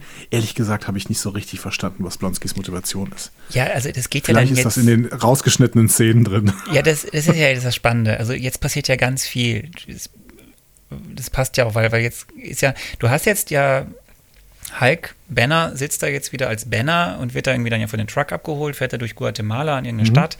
Ich weiß gar nicht, ob er dann noch in ein anderes Land fährt, aber sein Ziel ist ja jetzt zurückzukommen nach in die USA. Und jetzt passiert in die, jetzt, jetzt geht's ja los. Es ist unglaublich schnell, wie sie immer von einem zum anderen Ort hin und her springen und immer so ein paar Schnipsel. Ne, du siehst auf der einen Seite, was macht Banner und auf der anderen Seite siehst du jetzt, wie, wie Ross und, und, und Blonsky quasi eintauchen in diese Thematik. Äh, ne, Ross erzählt ihm das und das und dann erzählt er was, das ist übrigens wichtig, das wird später wichtig in späteren Filmen. Da bin ich jetzt ein bisschen traurig, Okay. dass wir nicht die andere Reihenfolge machen, weil Ross erzählt ja was von so einem Programm mit Soldaten, wo so Blonsky dann sagt, ah, das Supersoldatenprogramm. Merkt ihr das? Das wird zu einem späteren Zeitpunkt, nicht mehr in diesem Film, aber zu einem späteren Zeitpunkt wichtig. Ähm, Okay. und ne, dann, was ich aber auch nicht verstanden habe, ist dieser unbedingte Wille, ähm, ist der einfach dann, wird der einfach so schnell irre oder ist der schon die ganze Zeit irre gewesen? Ähm, dieses, dieses. Ähm, dieses Serum unbedingt haben zu wollen, ähm, was dann ja später ihm mehr als einmal verabreicht wird, um gegen ja dann diesen Hulk irgendwie zu so. kämpfen. Ja, das Serum haben zu wollen, da habe ich die Motivation so verstanden, dass er sich einfach alt fühlt. Also der Blonsky ist einfach ein Veteran und der war immer der Stärkste und sowas und wird jetzt, äh, gilt jetzt nicht mehr als der Stärkste, weil er ja so ein kleiner Dude ist und langsam alt wird. Und deswegen will er jetzt das Serum haben, um selber wieder äh, so seine Rolle von früher zu haben, nämlich der Superstar zu sein äh, innerhalb der Militärstruktur. Das habe ich schon verstanden. Ich habe nur nicht verstanden, warum er plötzlich so ein so einen Hass auf Banner hat, beziehungsweise auf den Hulk und unbedingt den Hulk äh, überwinden möchte. Das ist, ist mir ganz klar geworden. Genauso wie äh, mir nicht klar geworden ist, aber das kannst du mir vielleicht noch beantworten, warum will Bruce Banner denn überhaupt zurück in die USA? Ja, das sind ja so viele Sachen. Er, er will ja verhindern, das ist ja sein ganzer Antrieb, dass ja niemand anders, also genau das, was ja jetzt passiert. Da gibt es ja irgendwie noch so ein Serum. Auch da ist ein Hinweis, da sieht man später, kannst du dir nochmal anschauen, sonst oder auch alle, die es nicht mitbekommen haben. Irgendwann geht ja Ross in so einen Kühlraum, wo so Tanks sind und da steht etwas drauf auf diesen Tanks. Und auch das ist sehr, äh, ist ein Querverweis für etwas, was auf der Timeline früher passiert in der, im MCU, aber in einem späteren Film es relevant wird. Ähm, und er will aber eigentlich ja verhindern, dass das, Was steht denn da? da steht ein Name, da steht Dr. Reifenstein. Dr. Reifenstein. Ja, da steht so eine, so eine ist so eine Plakette, wo was draufsteht und da steht so, dass äh, der, der es äh, irgendwie gemacht hat, ist Dr. Reifenstein. Und da werden wir aber zu einem späteren Zeitpunkt nochmal drauf kommen. Ähm, Okay. Mhm. was aber eben auch ein anderes Serum ist, als das, was Banner in sich hat. Und das ist ja der Antrieb eigentlich des, des, des Ganzen, warum er will ja verhindern, dass dieses Wissen über das, was Banner sich da quasi selbst injiziert hat, dass das in die Hände von Ross oder Militaristas äh, fällt, damit sie ja eben mehr Hulks machen können. Da weiß er anscheinend noch nicht, dass sie aber noch andere Sachen haben, die sagt ja auch mal Ross an einer Stelle, dass er ja gar nicht so genau weiß, worum es hier geht. Ähm, aber dass die eben schon eigentlich solche Sachen haben. Und deswegen will der ja an die Uni, so habe ich das verstanden, um dort die, zu checken, ob diese Daten immer noch safe sind. So, und dann gibt es ja die Szene, wo er dann auf einmal da ist und da als Pizzabote ähm, Ja. versucht in die Uni reinzukommen, wo übrigens noch ein weiterer, also es gibt eh noch weitere tolle Cameo-Auftritte, aber hier ist einer, ein zentraler Cameo-Auftritt, wo er als Pizzabote versucht, in die Uni reinzukommen. Und da gibt es ja einen Wachmann. Ja. Und hast du diesen. Wach, genau. Ne? Natürlich, Der Ursprungs-Hulk sitzt dort als Wachmann und äh, lässt am Ende den neuen Hulk oder Bruce Banner in die, in die Uni rein. Und dort ist Und das war so ein richtiger, äh, Entschuldigung, das war so ein richtiger Fanservice-Cameo. Ja, das ist toll. Ähm, weil, weil dann ja auch noch Bruce Banner irgendwie zu ihm sagt, you're the man oder sowas. ja, ne? das, das, Du bist es. Aber übrigens, wenn wir ja schon bei, beim, bei, bei der TV-Serie sind, Bill Bixby hat auch ein Cameo. Bill Bixby ist doch ewig tot, oder? Ja, aber in der Szene, wo er äh, in, in seiner Hütte in, in Brasilien sitzt und äh, bev Mhm. bevor er zu diesem Programm, die Sesamstraße kommt, switcht er ja durchs Programm. Und dann gibt es eine Szene im Fernsehen, wo ein Sohn seinem Vater irgendwie eine scheuert. Und dieser Vater ist Bill Bixby. Ah, sehr, sehr schön. Ja. Also auch ein Cameo. Aber es gibt sogar noch einen vierten Cameo, kommen wir gleich zu. Ähm, und er will aber dahin, um dieses, äh, ja, ist das irgendwie auf dem Stick? Und dann war das auch so, hat das dann nicht, dann sucht er ja irgendwie in den Dateien von, von Betty ähm, nach diesen Dateien, äh, diesem, ne, um dieses Serium. Ich glaube, das hat dann Betty aber schon auf dem Stick. Am Ende geht es ja darum, dass sie diesen Stick hat und den schützen will, wo diese wichtigen Informationen drauf sind, vor Ross. Und Ross will aber ja genau diese Infos haben. Er will Banner haben und er will vor allem Banner haben mit diesen Informationen, damit er quasi dieses Serum, was Banner zum Hulk macht, vermehren kann, um dann eben mehr Supersoldaten wie Banner zu machen. Aber ich finde, es passt irgendwie nicht. Also wenn ich, äh, wenn ich irgendwas verstecken möchte, äh, dann ist die beste Methode, um äh, meine, die Leute darauf aufmerksam, zu, äh, aufmerksam zu machen, wo das ist, ist, dass ich da hingehe und nochmal nachgucke, ob es noch immer da ist. Also das ist, ähm, da ist Bruce Banner eigentlich zu schlau für, um das zu machen. Deswegen ähm, habe ich das nicht so hundertprozentig kapiert, warum er denn da wirklich in die USA geht. Ja, was aber auch ja nicht kapiert, also was man in den Film so sieht, ja auch völlig an einen vorbeirauscht, ist, wo ist denn der Moment, dass sie wissen, dass er da ist? Also auf einmal, jetzt haben wir den ganzen, wir kommen ja bestimmt gleich, äh, ne, Law of Interest und so, machen wir sofort, aber dann stehen die da, Betty und äh, Banner, irgendwie auf dem Campusgelände und auf einmal Kommt das ganze Militär angefahren. das ne? ganze Militär angefahren. Und du denkst dir so, okay, was habe ich denn jetzt verpasst, warum hier auf einmal jetzt hier so die Luzi abgeht? Also woher wissen die denn? Ja, ich will sowas nicht ansprechen, weil ich dann immer das Gefühl habe, ich habe da wirklich irgendwas verpasst und ich habe mir den Film nur einmal angeguckt und nicht zweimal, um vielleicht diese ganzen Szenen, bei denen ich irgendwie denke, ich habe was verpasst, äh, um die irgendwie reinzubekommen. Aber okay, dann hast du auch das Gefühl, dass das einfach nicht erklärt worden Nee, ist. es ist erklärt worden, aber auch das kannst du nur wissen, wenn du die Deleted Scenes dir anschaust. Denn es gibt eine Szene, wo ähm, der, der neue Partner von Betty Ross am Anfang, also es, es gibt eine Szene, wo er mit Ross, General Ross, redet. Äh, und äh, General Ross erzählt, übrigens, Banner ist hier. Weil er ist natürlich ein bisschen pisst, da kommt Ja. der Banner, jetzt ist hier mein, meine Liebe ist weg. Ähm, und äh, daher weiß Ross, wo er ist, aber diese Szene ist nicht im Originalfilm. Das heißt, die ist übrigens im Trailer. Wenn du den Trailer gesehen hast und dann den Film gesehen hast, dann kannst du das irgendwie wissen. Aber ähm, das fehlt halt. Und deswegen ist es auch total plötzlich, warum das, warum die da auf einmal auftauchen. Also auch wieder so ein, hä? wo du denkst so, wieso passiert das hier alles gerade? So, ja. Ich mochte aber den Schauspieler natürlich sehr, sehr gerne, äh, der hier den neuen Freund von äh, Betty gespielt hat, ne? Ty Burrell, äh, den äh, ich in Modern Family geliebt habe. Die beste Figur in Modern Family, definitiv, ne? Der Phil Dunphy, der Familienvater. Ähm, äh, ja, also es hat mir sehr, sehr gut gefallen, den nochmal zu sehen in einer ernsteren Rolle. Und grundsätzlich finde ich, hatte diese Rolle auch ein bisschen Potenzial. Also irgendwie so ein, ein Psychologe äh, ist in dem Zusammenhang von Bruce Banner, Schrägstrich Hulk, wäre ja dann durchaus eine interessante Figur. Leider hat der quasi nichts getan in dem ganzen Film. Es haben ja viele eigentlich, die ja äh, gut besetzt sind oder wo noch, da gibt es ja noch bei dem äh, Militärs gibt es ja noch irgendwie andere Darstellerinnen und Darsteller, die eigentlich Auftritte haben oder auch von ihrem äh, von ihrem Namen her, was sie so bisher gemacht haben, da eigentlich auch Rollen haben, wo sie mehr tun können. Du hast eben dann diesen neuen Lebenspartner, wie heißt der? Äh, ist nicht Stearns, sondern Sam. Ja Samuel Stern? das ist ja der andere, ähm, Samson, Dr. Leonard Samson, so, der eben ne, Psychologe und eben dann Lebenspartner von, Ja. äh, von Betty. Ja, der hatte, es gibt halt mehr, mehr, mehr Szenen mit, mit, mit ihm, die aber eben alle dem, dem Schnitt, dass sie unter zwei Stunden sind, zum Opfer gefallen sind. Ähm, und ja, die also auch, große Kritik hier an der Stelle an Marvel. Ne? Also das kann man nicht einfach sagen. ja, Vielleicht hätten die einen besseren Film machen können. Vielleicht sollte irgendwann noch mal ein Director's Cut von diesem Film rauskommen. Aber die Zeit ist wahrscheinlich auch vorbei. Ja, ich glaube, da passiert nicht mehr so viel. Ähm, aber vielleicht, bevor wir jetzt eben weitergehen, was alles da noch an, an, an der Uni und eben dann der kulminiert in den zweiten großen Kampf, ähm, Mhm. sollten wir zu der Frage kommen, Love Interest. Genau, ähm, denn wir hatten ja gerade das Thema von Leuten, die eigentlich ganz gut besetzt sind, aber deren Charakter dann irgendwie äh, im Nirvana verschwindet. Und da kommen wir doch mal zum Love Interest.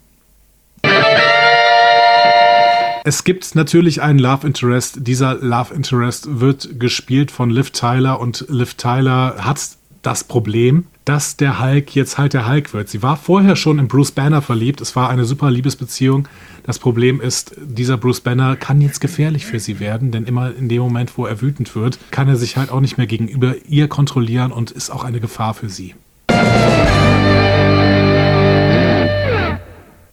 Da hast du Ja. eigentlich sehr richtig gelegen. habe ich sehr richtig gelegen. Und ähm, ich, habe, ich habe natürlich in äh, dieser Prognose auf diesen Film überhaupt keine Charakterisierung von Betty Ross ähm, irgendwie gesagt, also wie, wie sie denn ist. Ähm, und auch damit habe ich richtig gelegen, denn das macht der Film einfach auch nicht. Sie ist halt Wissenschaftlerin. so. Und vermisst. Das ist, das ist wirklich die Figur, über die ich mich am meisten aufgeregt habe. Weil Betty Ross, also ich habe das Gefühl, sie hätte das Potenzial, eine richtig coole Protagonistin zu sein. Aber es wird einfach nicht gezeigt. Die, die, sie, sie macht gar nichts. Sie ist völlig, also sie läuft irgendwie so ein bisschen hinter, hinter Hulk her und bringt ihn irgendwie von A nach B teilweise so ein bisschen. Aber, äh, oder, oder, äh, bleibt bei ihm, wenn es irgendwie dann hart auf hart kommt. Und wir merken auch irgendwann, dass dass zumindest ihr gegenüber er seine Kräfte einigermaßen kontrollieren kann und dass hier so ein bisschen der Kniff sein soll. Aber ähm, sie hat keinen Charakter. Es gibt keine Charakterisierung von Betty Ross. Und es wird ja an wenigen Stellen ja noch versucht, also ein bisschen zumindest. Ne? Also es gibt ja dann diese Szenen, die aber auch sehr zerstückelt wirken. Das erste Zusammentreffen in dem Restaurant bei diesem alten Freund. Ähm, du hast dann die Szenen in dem Haus, dann auf dem Campus und dann der, der Roadtrip quasi und das ist der große Ende. Aber ja, es ist, ähm, sie, sie hat auch keine Chance dagegen anzuspielen, gegen dieses, dieses schlechte Drehbuch. Also gegen auch ihre schlechte Charakterisierung. Jetzt ist wieder die Frage, gibt es da noch viel mehr Szenen, die, die Betty Ross als Figur besser machen? Oder ähm, ist es einfach, da fragt man sich, okay, was, ne, Edward Norton hat ja vor allem an diesen Figuren wohl noch am Skript Ja. die ganze Zeit geschrieben. Er hat sie jetzt entweder nicht besser geschrieben oder es ist aus einem anderen Grund. Also es, es ist ganz schwierig, was, was das soll. Ich habe öfter in diesen Prognosen, äh, das hatte ich jetzt nicht mehr rausgesucht als einzelne Ausschnitte, aber ich in diesen Prognosen öfter mal angesprochen, dass mich äh, Hulk vom Plakat her so ein bisschen an King Kong erinnert hat. Und ähm, Betty Ross ist tatsächlich, die kommt nicht über die Charakterisierung der weißen Frau hinaus von King Kong. Es ist das einzige, ähm, äh, das einzige Wesen, anhand äh, dessen irgendwie der Hulk Gefühle zeigen kann, auch wenn er der Hulk ist, nicht Bruce Banner. Ähm, und, und mehr ist sie nicht. Also sie ist im Prinzip eine völlig funktionalisierte Figur, die gar kein eigenes Leben mehr hat. Und das finde ich total schade. Ähm, weil im Prinzip dieser Kampf ganz am Anfang, der, äh, ganz am Anfang dieses zweiten Aktes, ne, hier an der Uni, äh, kommt er an und dann äh, kommt das Militär an aus irgendeinem Grund und dann gibt es diesen großen äh, Fight auf dem Campus. Finde ich ganz nett eigentlich, weil es hell ist und ähm, weil da auch ein paar Effekte für mich noch ganz gut funktioniert haben. Auch, Ja, äh, aber boah, da gibt es aber auch so viel ist. CGI, wo du denkst, so, das ist jetzt nicht euer Ernst. ja, das ist alles auch ein bisschen generisch oder sowas, aber dann gibt es diesen Moment, wo einfach sie ins Spiel kommt und Ja. er sie im Endeffekt beschützen muss. Genau. So.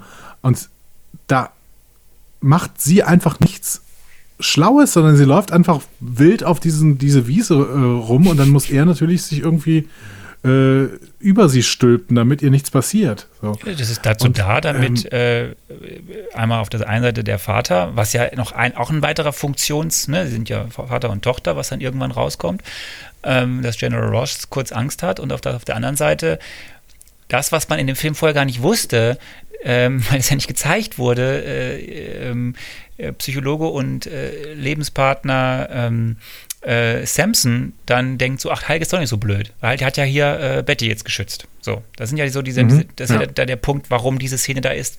So, und dann geht er mit der weg und geht in eine Höhle und schreit ein Gewitter an. Ja, aber das ist ein anderes Thema.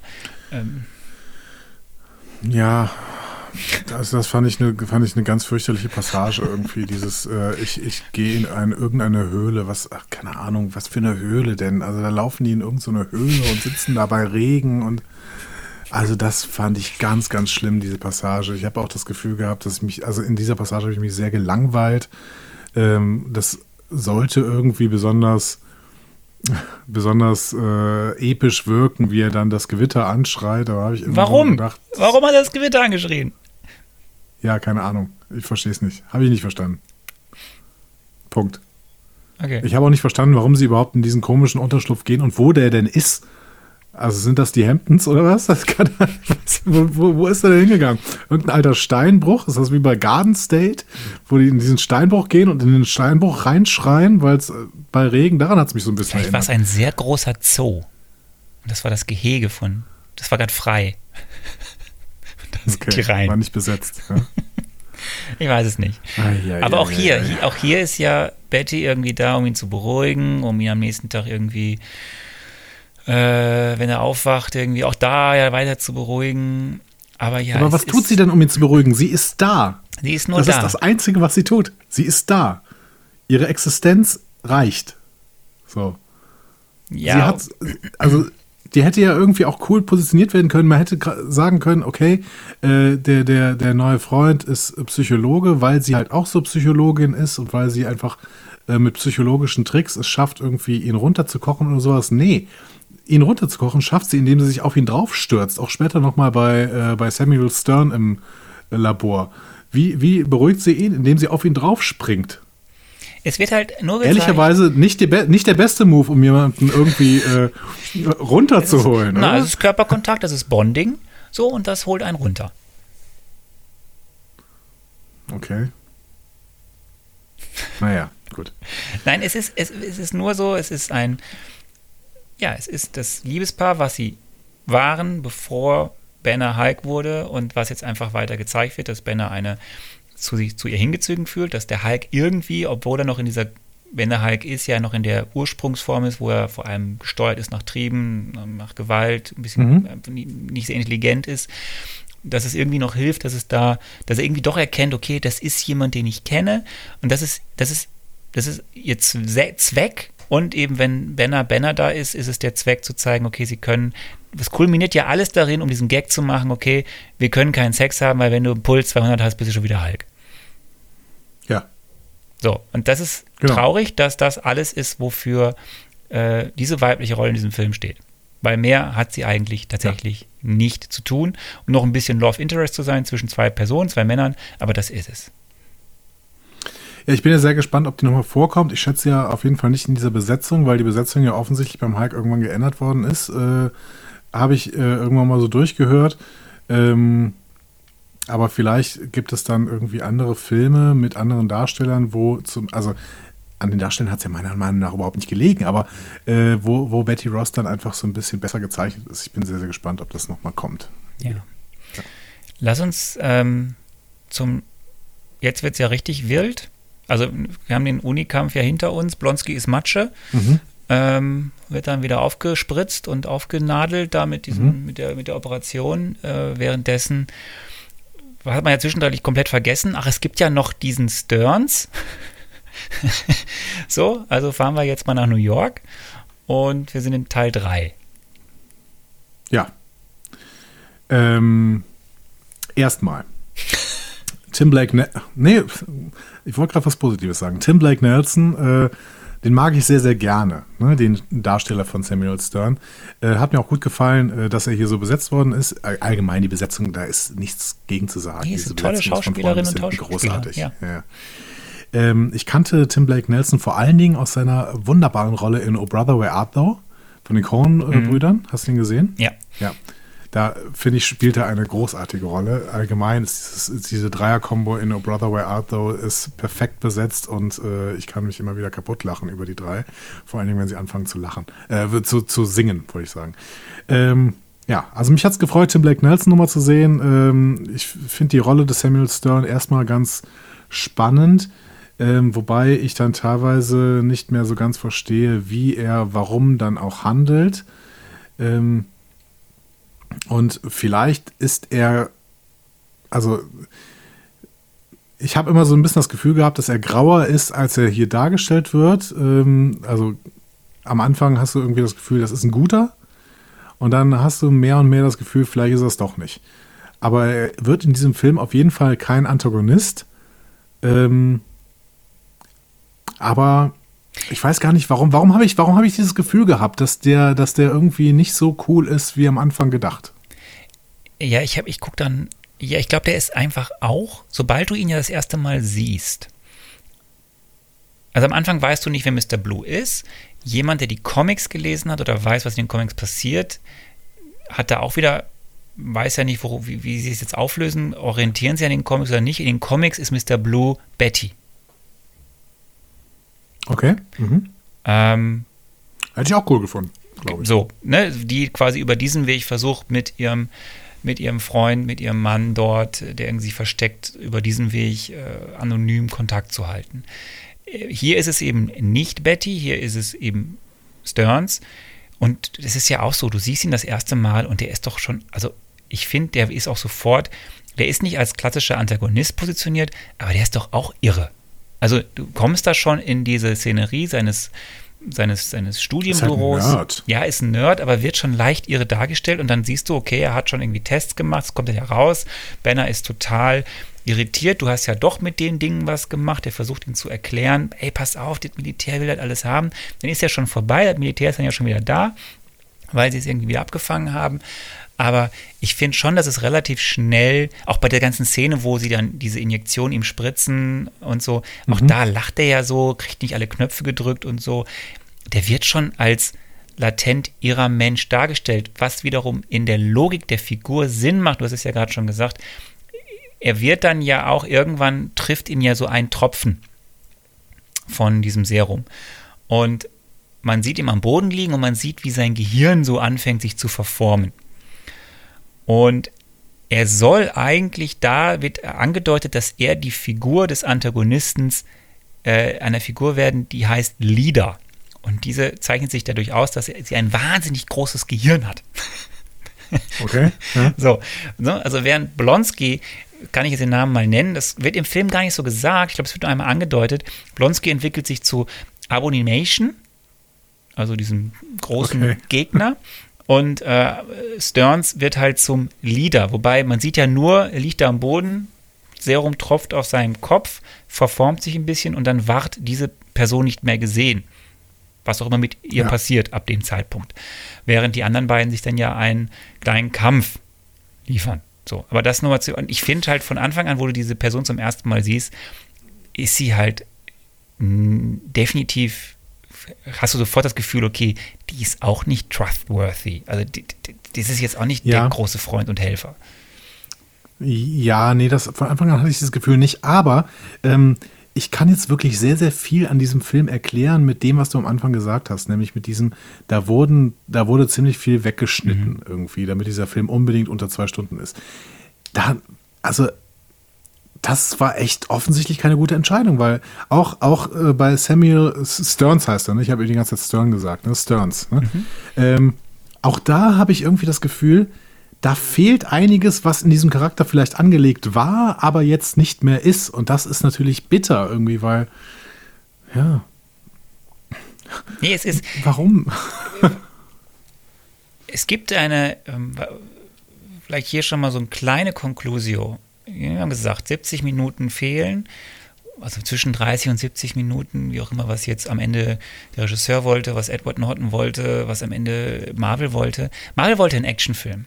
Marvel wollte keinen zweiten Ang Lee Charakterfilm.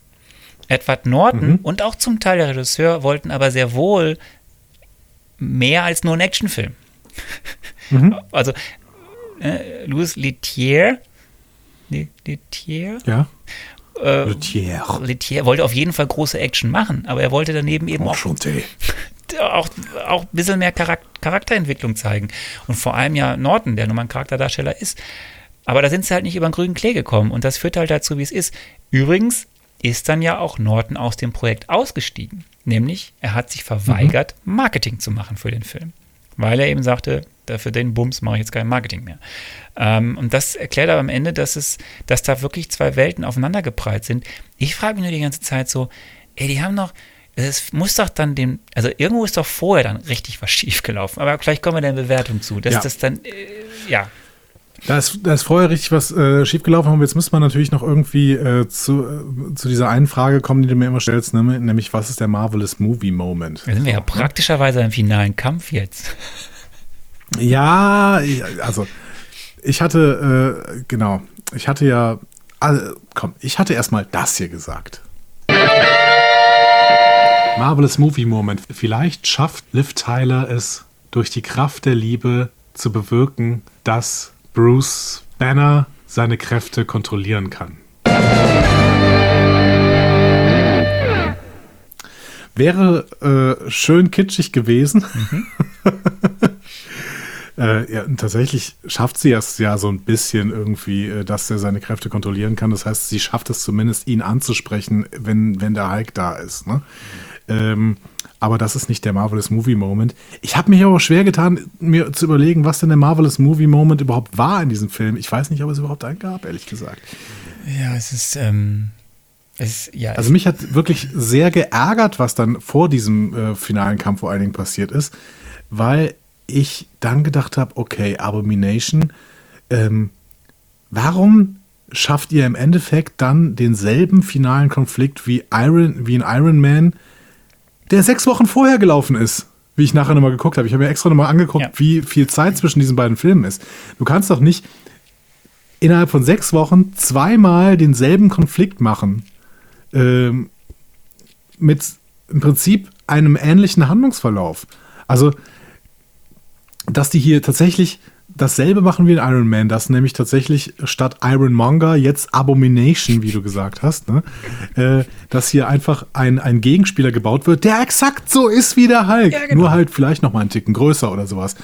Ähm, das finde ich echt, echt albern. Also dann hätte ich es spannender gefunden, wenn Tim Roth irgendwie von Stark Industries sich so einen blöden Mac-Anzug geholt hätte und dann da als äh, Iron Abomination, äh, keine Ahnung, Monger, äh, dann angefangen hätte, gegen den Hulk zu kämpfen. Dann hätte es zumindest irgendwie äh, da ein bisschen ein anderes Motiv gehabt.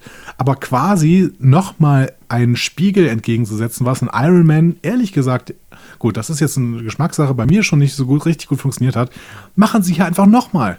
Sie machen Und es halt nur größer. Schade. Sie machen es halt nur größer und noch gewalttätiger. Ähm, Der Kampf ist größer, ja. ja, und, und zerlegen halt dann eben zwei Straßenschluchten und eine irgendein Haus und das Innere eines Ein leeren Hinterhof. Hinterhofs oder so. Und äh, hauen sich, kloppen sich mächtig auf die Rübe. Ich finde, wenn man ein, wenn man es nicht zu ernst nimmt, also ich habe hier auch keinen wirklichen Triple M. Äh, Weil, weil da gibt es andere ikonischere Szenen in vielen anderen Filmen und hier ist es. Ich, ich habe einen, wo ich, was ich eigentlich, also wo ich, wo ich noch ein bisschen lachen musste oder das ganz lustig fand, wo ich dachte, so eine lustige Idee ist, wo eben äh, der Hulk dann so ein, so ein Polizeiauto ähm, zerteilt und das als Boxhandschuh benutzt. So, wo ich dachte, so, ja, es ist irgendwie, es ist, es ist ganz lustig. Ähm, äh, so, oder wa- wa- was dann, wenn man so von den Comics herkommt, dann die ikonische, der ikonische Moment ist, äh, ist, wo er halt das typisch, den typischen Begriff raushaut, ist der Hulk Smash. Ne? Dieser finale Move, das ist so, wo er auch Ja. sagt, Hulk Smash, haut auf den Boden. Und das ist dann quasi der finale Mhm. Turn, wo ähm, Blonsky ja am Ende auch dann quasi zu Fall gebracht wird. Aber ja, ehrlich gesagt habe ich hier auch kein, kein wirklich. Ich habe über was anderes noch nachgedacht, ob ich es ob ich's noch sage. Ähm, nachgedacht habe ich über den Moment, als Bruce Banner aus dem Helikopter springt und äh, auf dieser Straße landet und dann quasi als Hulk da rausklettert aus diesem Loch, das da aufgegangen ist, weil er da hingefallen ist irgendwie. Das äh, fand ich ganz nett. Es war total bescheuert, weil natürlich, wenn Bruce Banner da einfach auf die Straße klatscht, ohne sich vorher den Hulk verab, äh, ähm, verändert zu haben, dann ist er einfach platt. So, Punkt. Ja, er kann Ähm, halt nicht aber sterben offensichtlich mehr. wollte man. Ja. Das hätte man uns ja am Anfang zeigen können, indem man eine Szene gezeigt hätte, wie er sich in der Antarktis hat versucht umzubringen. Aber hat man sich offensichtlich gegen entschieden. ja, Also ich, ich glaube wirklich, das hätte, hätte wirklich ein besserer Film werden können, weil äh, die Darsteller gut sind, weil die Darsteller auch in der Lage sind, ähm, ihre Charaktere zu äh, tragen. Ich hätte, glaube ich, ähm, also ich habe ein grundsätzliches Problem mit diesem finalen Konflikt, aber ähm, grundsätzlich habe ich nichts so richtig gegen diesen Film, glaube ich. Aber er ist halt so, wie er jetzt dasteht, ist er halt nicht cool. Weil, weil zwischendurch die ganzen Szenen irgendwie. Du hast eben mal gesagt, das ist alles so ein Hin und Her. Und das ist ein Hin und Her. Es macht einfach irgendwie nicht so richtig Spaß, dem zu, dem zu folgen, weil man irgendwie das Gefühl hat, immer, ja, habe ich gerade wieder was verpasst und warum ist das jetzt? Das ist nicht nachvollziehbar und da, das verstehe ich nicht. Ich hat, das hat mich total rausgeschmissen. Die, die Immersion funktioniert in diesem Spiel, äh, in diesem Film überhaupt nicht irgendwie. ich, ich musste hinten raus, so ab der Hälfte, also eigentlich mit dem mit Beginn des Campus-Kampfes, und dann ist es ja auch nur noch ein Katzensprung zum finalen Kampf dann in New York. Ich musste dann halt einfach sehr stark immer an hier Transformers denken, wo es auch ja immer nur um von Materialschlacht zu Materialschlacht geht. Ähm, und das, was dazwischen drin passiert, ist wurscht. Und da tue ich jetzt wahrscheinlich Transformers auch noch irgendwie vielen Leuten irgendwie, die das toll, toll finden oder lustig finden. Ich glaube, der war sogar lustiger als dieser Film. Ähm, aber ja, Nie es, gesehen. es ist. Mir ist aufgefallen, als ich ihn nochmal geguckt habe, wie der, wie der mir egal wird im Laufe der Zeit und wie ich auch einfach das. Ja. Wie es, ja, es macht keinen. Weder, also auch die Schauwerte, wir sind schon in Bewertung eigentlich fast, vielleicht gehen wir noch auf die anderen zwei Fragen kurz ein, bevor wir zur eigentlichen Bewertung kommen, aber es, der, der rauscht dann am Ende so vorbei und ich habe wirklich, ich habe den angefangen zu gucken und dachte so, ich fand den doch irgendwie, ich wusste ja schon, ich wusste ja, der war jetzt nicht mein Favorite an, an MCU-Filmen, ne? Also das, so, aber da, als ich dann wieder den Anfang nochmal gesagt habe, so, der ist ja eigentlich, der hat ja gute Ansätze, also der fängt ja gut an, das ist ja ganz spannend so. Und dann, dann fiel mir wieder, dann habe ich mich erinnert, okay, jetzt geht's bergab. Also jetzt, jetzt sitzt einfach nur noch bergab. Ähm, trotzdem, lass uns kurz, bevor wir dann final bewerten und dann vielleicht auch in der Bewertung nochmal auf den finalen Kampf und äh, vielleicht einiges darauf eingehen, aber wir haben ja noch die zwei wichtigen Fragen. Das eine ist die Rolle, und das ist nämlich eine spannende Frage, die Rolle dieses Films im MCU. Was hast du da gesagt? Ja. Die Rolle im MCU ist für mich hier klar. Es ist eine weitere Einführung eines Charakters. Und hier haben wir tatsächlich eine Figur, die eigene Superkräfte hat. Die durch eine irgendwie körperliche Veränderung eine besondere Superkraft hat. Und das wird tendenziell, glaube ich, noch öfter vorkommen, dass solche Figuren eingeführt werden, denn ich kenne ja immerhin schon Spider-Man, weil das, was in Iron Man vorkommt, könnte ja im Endeffekt auch in der normalen Welt vorkommen. Ne, man musste einfach diese Waffentechnologie vielleicht noch ein paar Jahre in die Zukunft denken. Das, was hier passiert, ist sicherlich dann eher Fantasy. So, das heißt, die ersten Fantasy-Elemente werden so ins MCU aufgenommen. Da habe ich doch tatsächlich vergessen, die äh, vor und äh, die, die, die Töne vor und nach äh, diesem Einspieler reinzusetzen. Ja. Aber das lassen wir jetzt einfach mal so drin, weil Dilettantismus ist auch irgendwie sympathisch, oder? Ja, das ist äh, völlig in Ordnung. du bist schuld. Ähm, ja, ich bin schuld, das muss man an dieser Stelle sagen. Ich ähm, glaube immer noch, dass das eine Funktion dieses Films sein könnte. Ich glaube aber tatsächlich, dass äh, ja, hm, dass vieles aus diesem Film im MCU keine Rolle mehr spielen wird. Eigentlich alles. Du, ich, ich Außer mir, der Hulk wahrscheinlich. ich gucke gerade hier in mein Skript, ich habe mir so drei Punkte aufgeschrieben. Ähm, das eine ist, das hatte ich vorhin gesagt, Sie erwähnen das Supersoldatenprogramm. Mhm. Das wird, Habe ich nicht gehört. ja, aber das wird, du wirst es wiederfinden in einem der Okay. nächsten Mhm. Und das ist auch wichtig, das bleibt auch ein wichtiger Bestandteil. Da verrate ich jetzt nicht zu viel. Äh, du weißt ja eh noch nicht so viel davon, aber dieses Supersoldatenprogramm äh, wirst du nochmal hören an einer ganz wichtigen Stelle. Sie versuchen diesen Film ins MCU einzubetten, klar, mit, mit Hinweisen auf Shield, auf Stark Industries. So, dann gibt es ja noch die Post-Credit-Szene, die keine Post-Credit-Szene war, weil sie vor den Credits war. Ähm, Mhm. und Iron Man, Tony Stark tau- taucht ja auf.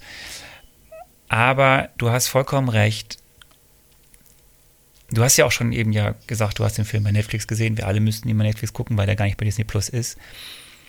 Im Nachhinein wird der Film auch wirklich wie so als so, lass uns ihn gemeinsam vergessen, dass es ihn gab. Denn auch das ist es so, du wirst keinen, du wirst, du wirst fast keinen dieser auch Schauspieler oder Schauspielerinnen mehr sehen. Auch das ist kein Geheimnis. Es wird eine Ausnahme Ja. geben. Ähm, aber so, und es wird, auch, Stark.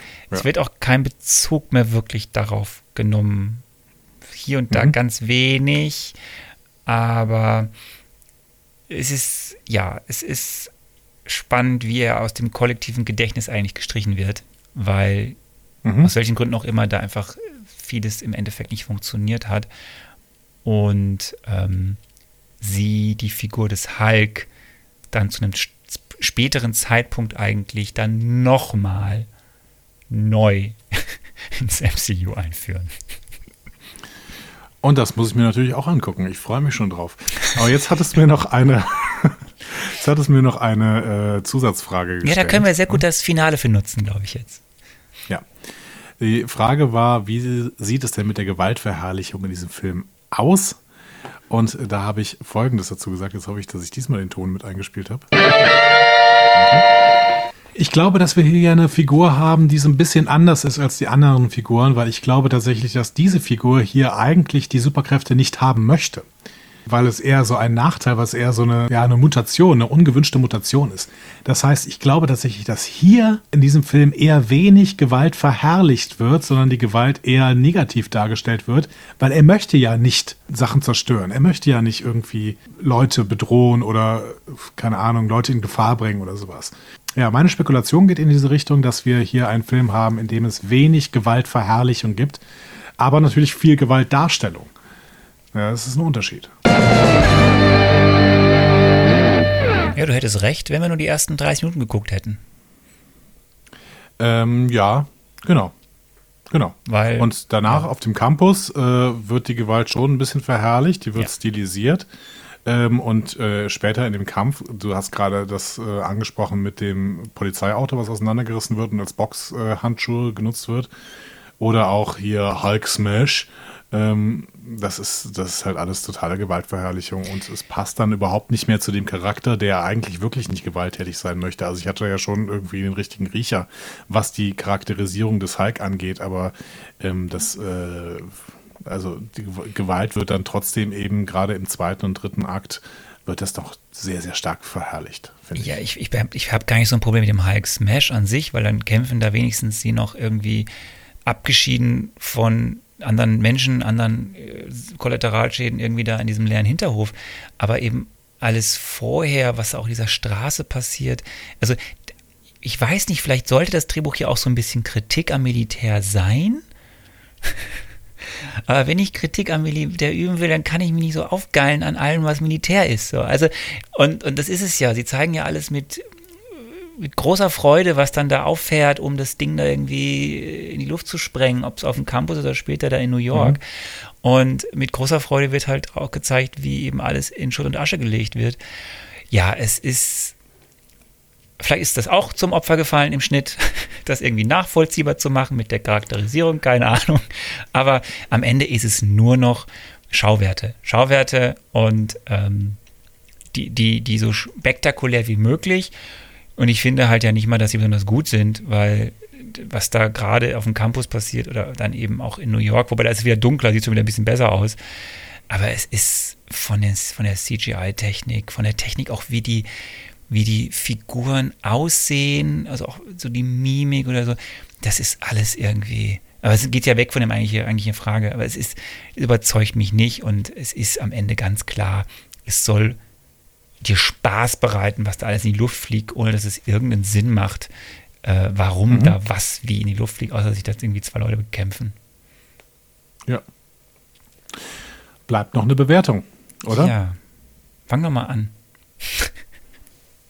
Ja, also ich muss tatsächlich sagen, ähm, da waren gute Ansätze. Ne? Äh, in, bei, wir sollen ja Schulnoten vergeben, hast du äh, uns quasi als Ja, Aufgabe ja, ja, gegeben. genau. Ne? Und ähm, da muss ich jetzt tatsächlich denken, Im Endeffekt hatte der Film alles, was er brauchte, um großartige Leistungen zu bringen. Er hat es aber dann nicht aufs Papier gebracht, quasi. So. Das heißt, äh, viel vorher gelernt, ne, ähm, den richtigen Stoff auch gelernt, aber im Endeffekt dann, keine Ahnung, Blackout bei der, bei der Klassenarbeit gehabt. So, ne? Und dann ist es halt nicht mehr ausreichend. So. Und dementsprechend ist das für mich eine 5 Plus. Und die 5 Plus kriegt er wegen den guten Darstellern. So. Okay. Also das Plus. Es ist, tut mir leid, ich fand es richtig, richtig schlecht ab dem zweiten Akt. Und zwar so schlecht, dass ich mich wirklich gelangweilt hat und ich hatte die Tendenz, äh, auf den Second Screen zu gehen und habe mich gezwungen, mein Handy nicht in die Hand zu nehmen. Aber das war wirklich ein Zwang. Und mit dem absoluten Tiefpunkt äh, in dieser Höhle, das fand ich richtig bescheuert. Mhm. Ähm, und dieser, dieser Endkampf, das war halt total generisch und es hat mir überhaupt keinen Spaß gemacht. Ähm, ganz ähm, ganz davon ab, dass ich die Abomination auch äh, keinen tollen Gegner mehr fand. Irgendwie, es war überhaupt nicht mehr nachvollziehbar, warum denn da so ein Hass gegen den Hulk war und warum der dann alles zerstört und quasi die gesamte Stadt in Schutt und Asche legt, wenn das doch eigentlich am Anfang noch ein Typ war, der irgendwie mit dem Militär zumindest irgendwie eine bestimmte Funktion versucht hat zu erfüllen. Also ich meine, Blonsky ist ja jetzt äh, vielleicht aus einer moralischen Perspektive war er vorher schon irgendwie ein Massenmörder so, aber aus der rechtlichen Perspektive war er jetzt einfach ein Soldat so und nicht nicht jemand, der eine Stadt in Schutt und Asche legt. Also ähm, abs absurde äh, das Fehlen einer Charakterisierung bei allen Protagonisten, außer bei äh, Bruce Banner, ähm, was halt in den ersten 20 Minuten ganz gut funktioniert, deswegen das Plus. Ähm, und ab dem zweiten Akt halt wirklich nur noch, nur noch Schrott. Und das ist, äh, liegt an einem total fragmentarischen Drehbuch und sicherlich dann auch, wie du äh, mir jetzt zumindest in den Kopf gesetzt hast, an einer halben bis einer Stunde, die man aus diesem Film rausgeschnitten hat, die es für diesen Film echt gebraucht hätte. Punkt. Ja, und ich frage mich aber dann trotzdem, ich habe mir ja, wie gesagt, diese 30 Minuten, die man sehen kann, wenn man ja bei YouTube sucht oder wenn man sich die, die, die äh, auf, der, auf, der, auf dem DVD, Blu-ray äh, Zusatzmaterial jetzt anschaut, selbst wenn man das dann gesehen hat, glaube ich auch nicht mal, zumindest bei diesen 30 Minuten, ähm, dass das jetzt so viel besser geworden ist. Weil immer noch da fundamentale Ideen, was dieser Film eigentlich erreichen sollte, gegeneinander laufen. Ähm, was der Regisseur mhm. anscheinend wollte, was, was der Hauptdarsteller wollte, was am Ende Marvel als Studio im Hintergrund wollte wo ich mich wirklich immer noch frage, wie kann das eigentlich dann am Ende so eskalieren, dass das nicht, also das kostet ja auch Geld. Also wenn ich 70 ja. Minuten mehr Material habe, was ich verwenden kann, dann habe ich das ja gedreht. So, ich habe dafür Geld ausgegeben. So. Und das, ich verstehe nicht. Ich verstehe es auch deswegen nicht, weil da gucke ich jetzt wieder nach vorne, was da an weiteren Filmen kommt das, was ja, was diesen Film so eben so schlecht macht, dass es so nicht homogen ist, dass das dass so Charakterentwicklungen völlig außen vor gelassen sind. Ich weiß, dass da großartige Filme kommen, die auch einen Schwerpunkt darauf legen. Ähm, und das ist hier aus irgendeinem Grund, vielleicht, vielleicht, hat man, war man so enttäuscht von Ang Lees Film, dass man mit Biegen und Brechen ähm, das anders, vielleicht auch eben, das macht es ja noch schlimmer. Das Ganze ist ja noch schlimmer, weil der Film davor, Iron Man, du hast es ja gesagt, sechs Wochen vorher, da ist ja vieles ziemlich gut gelaufen. Und da war, da war Witz drin, da war Coolness drin, da war gute Action drin, aber eben auf eine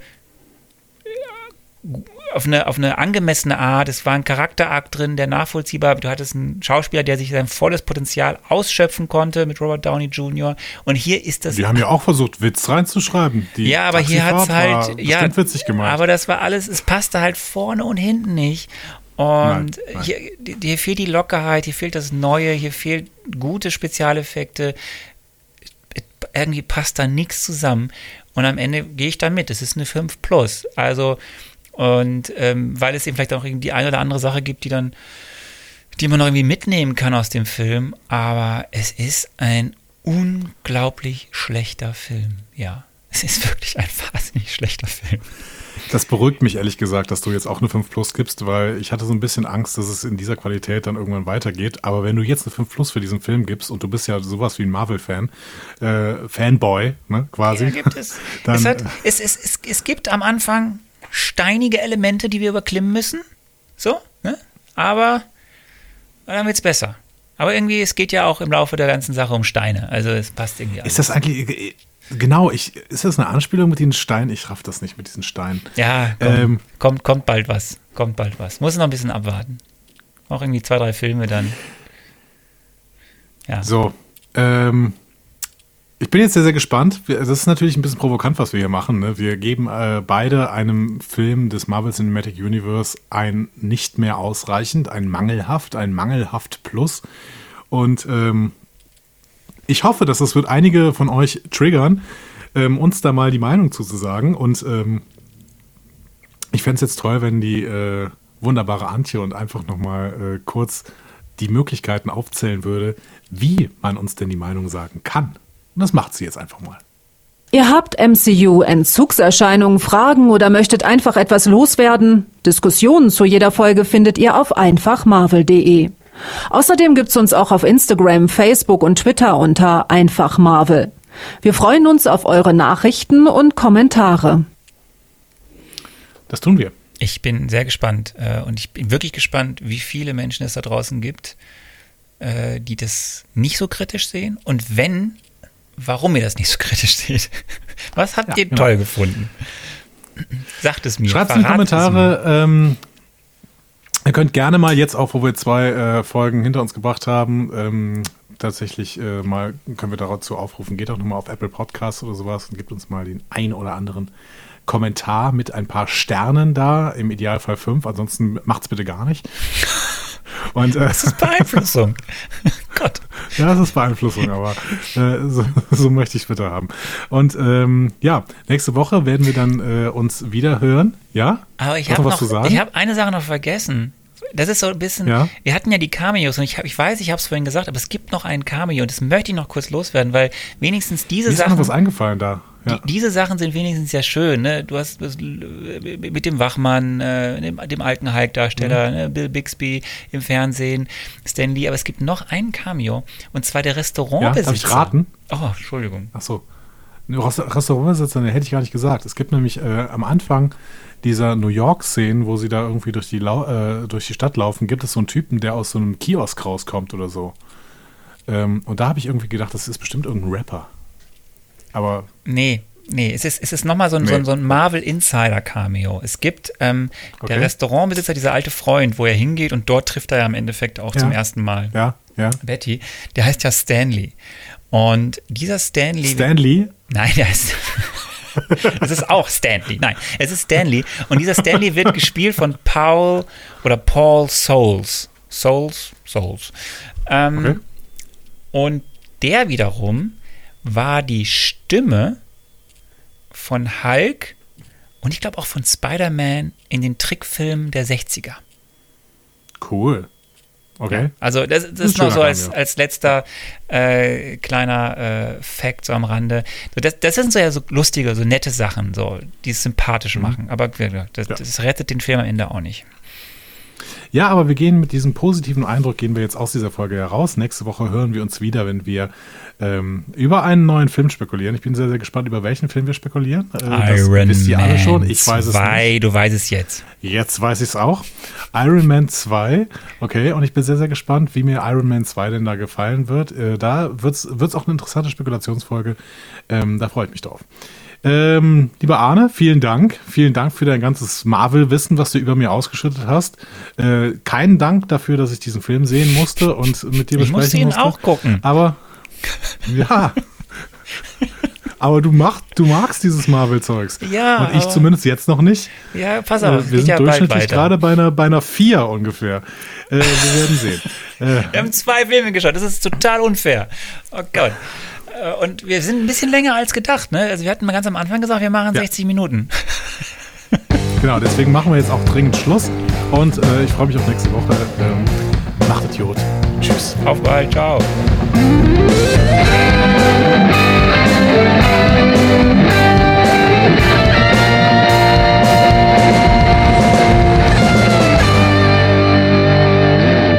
Die Heldenreise geht weiter. Mehr Folgen zum Marvel Cinematic Universe findet ihr auf einfachmarvel.de oder überall, wo es Podcasts gibt.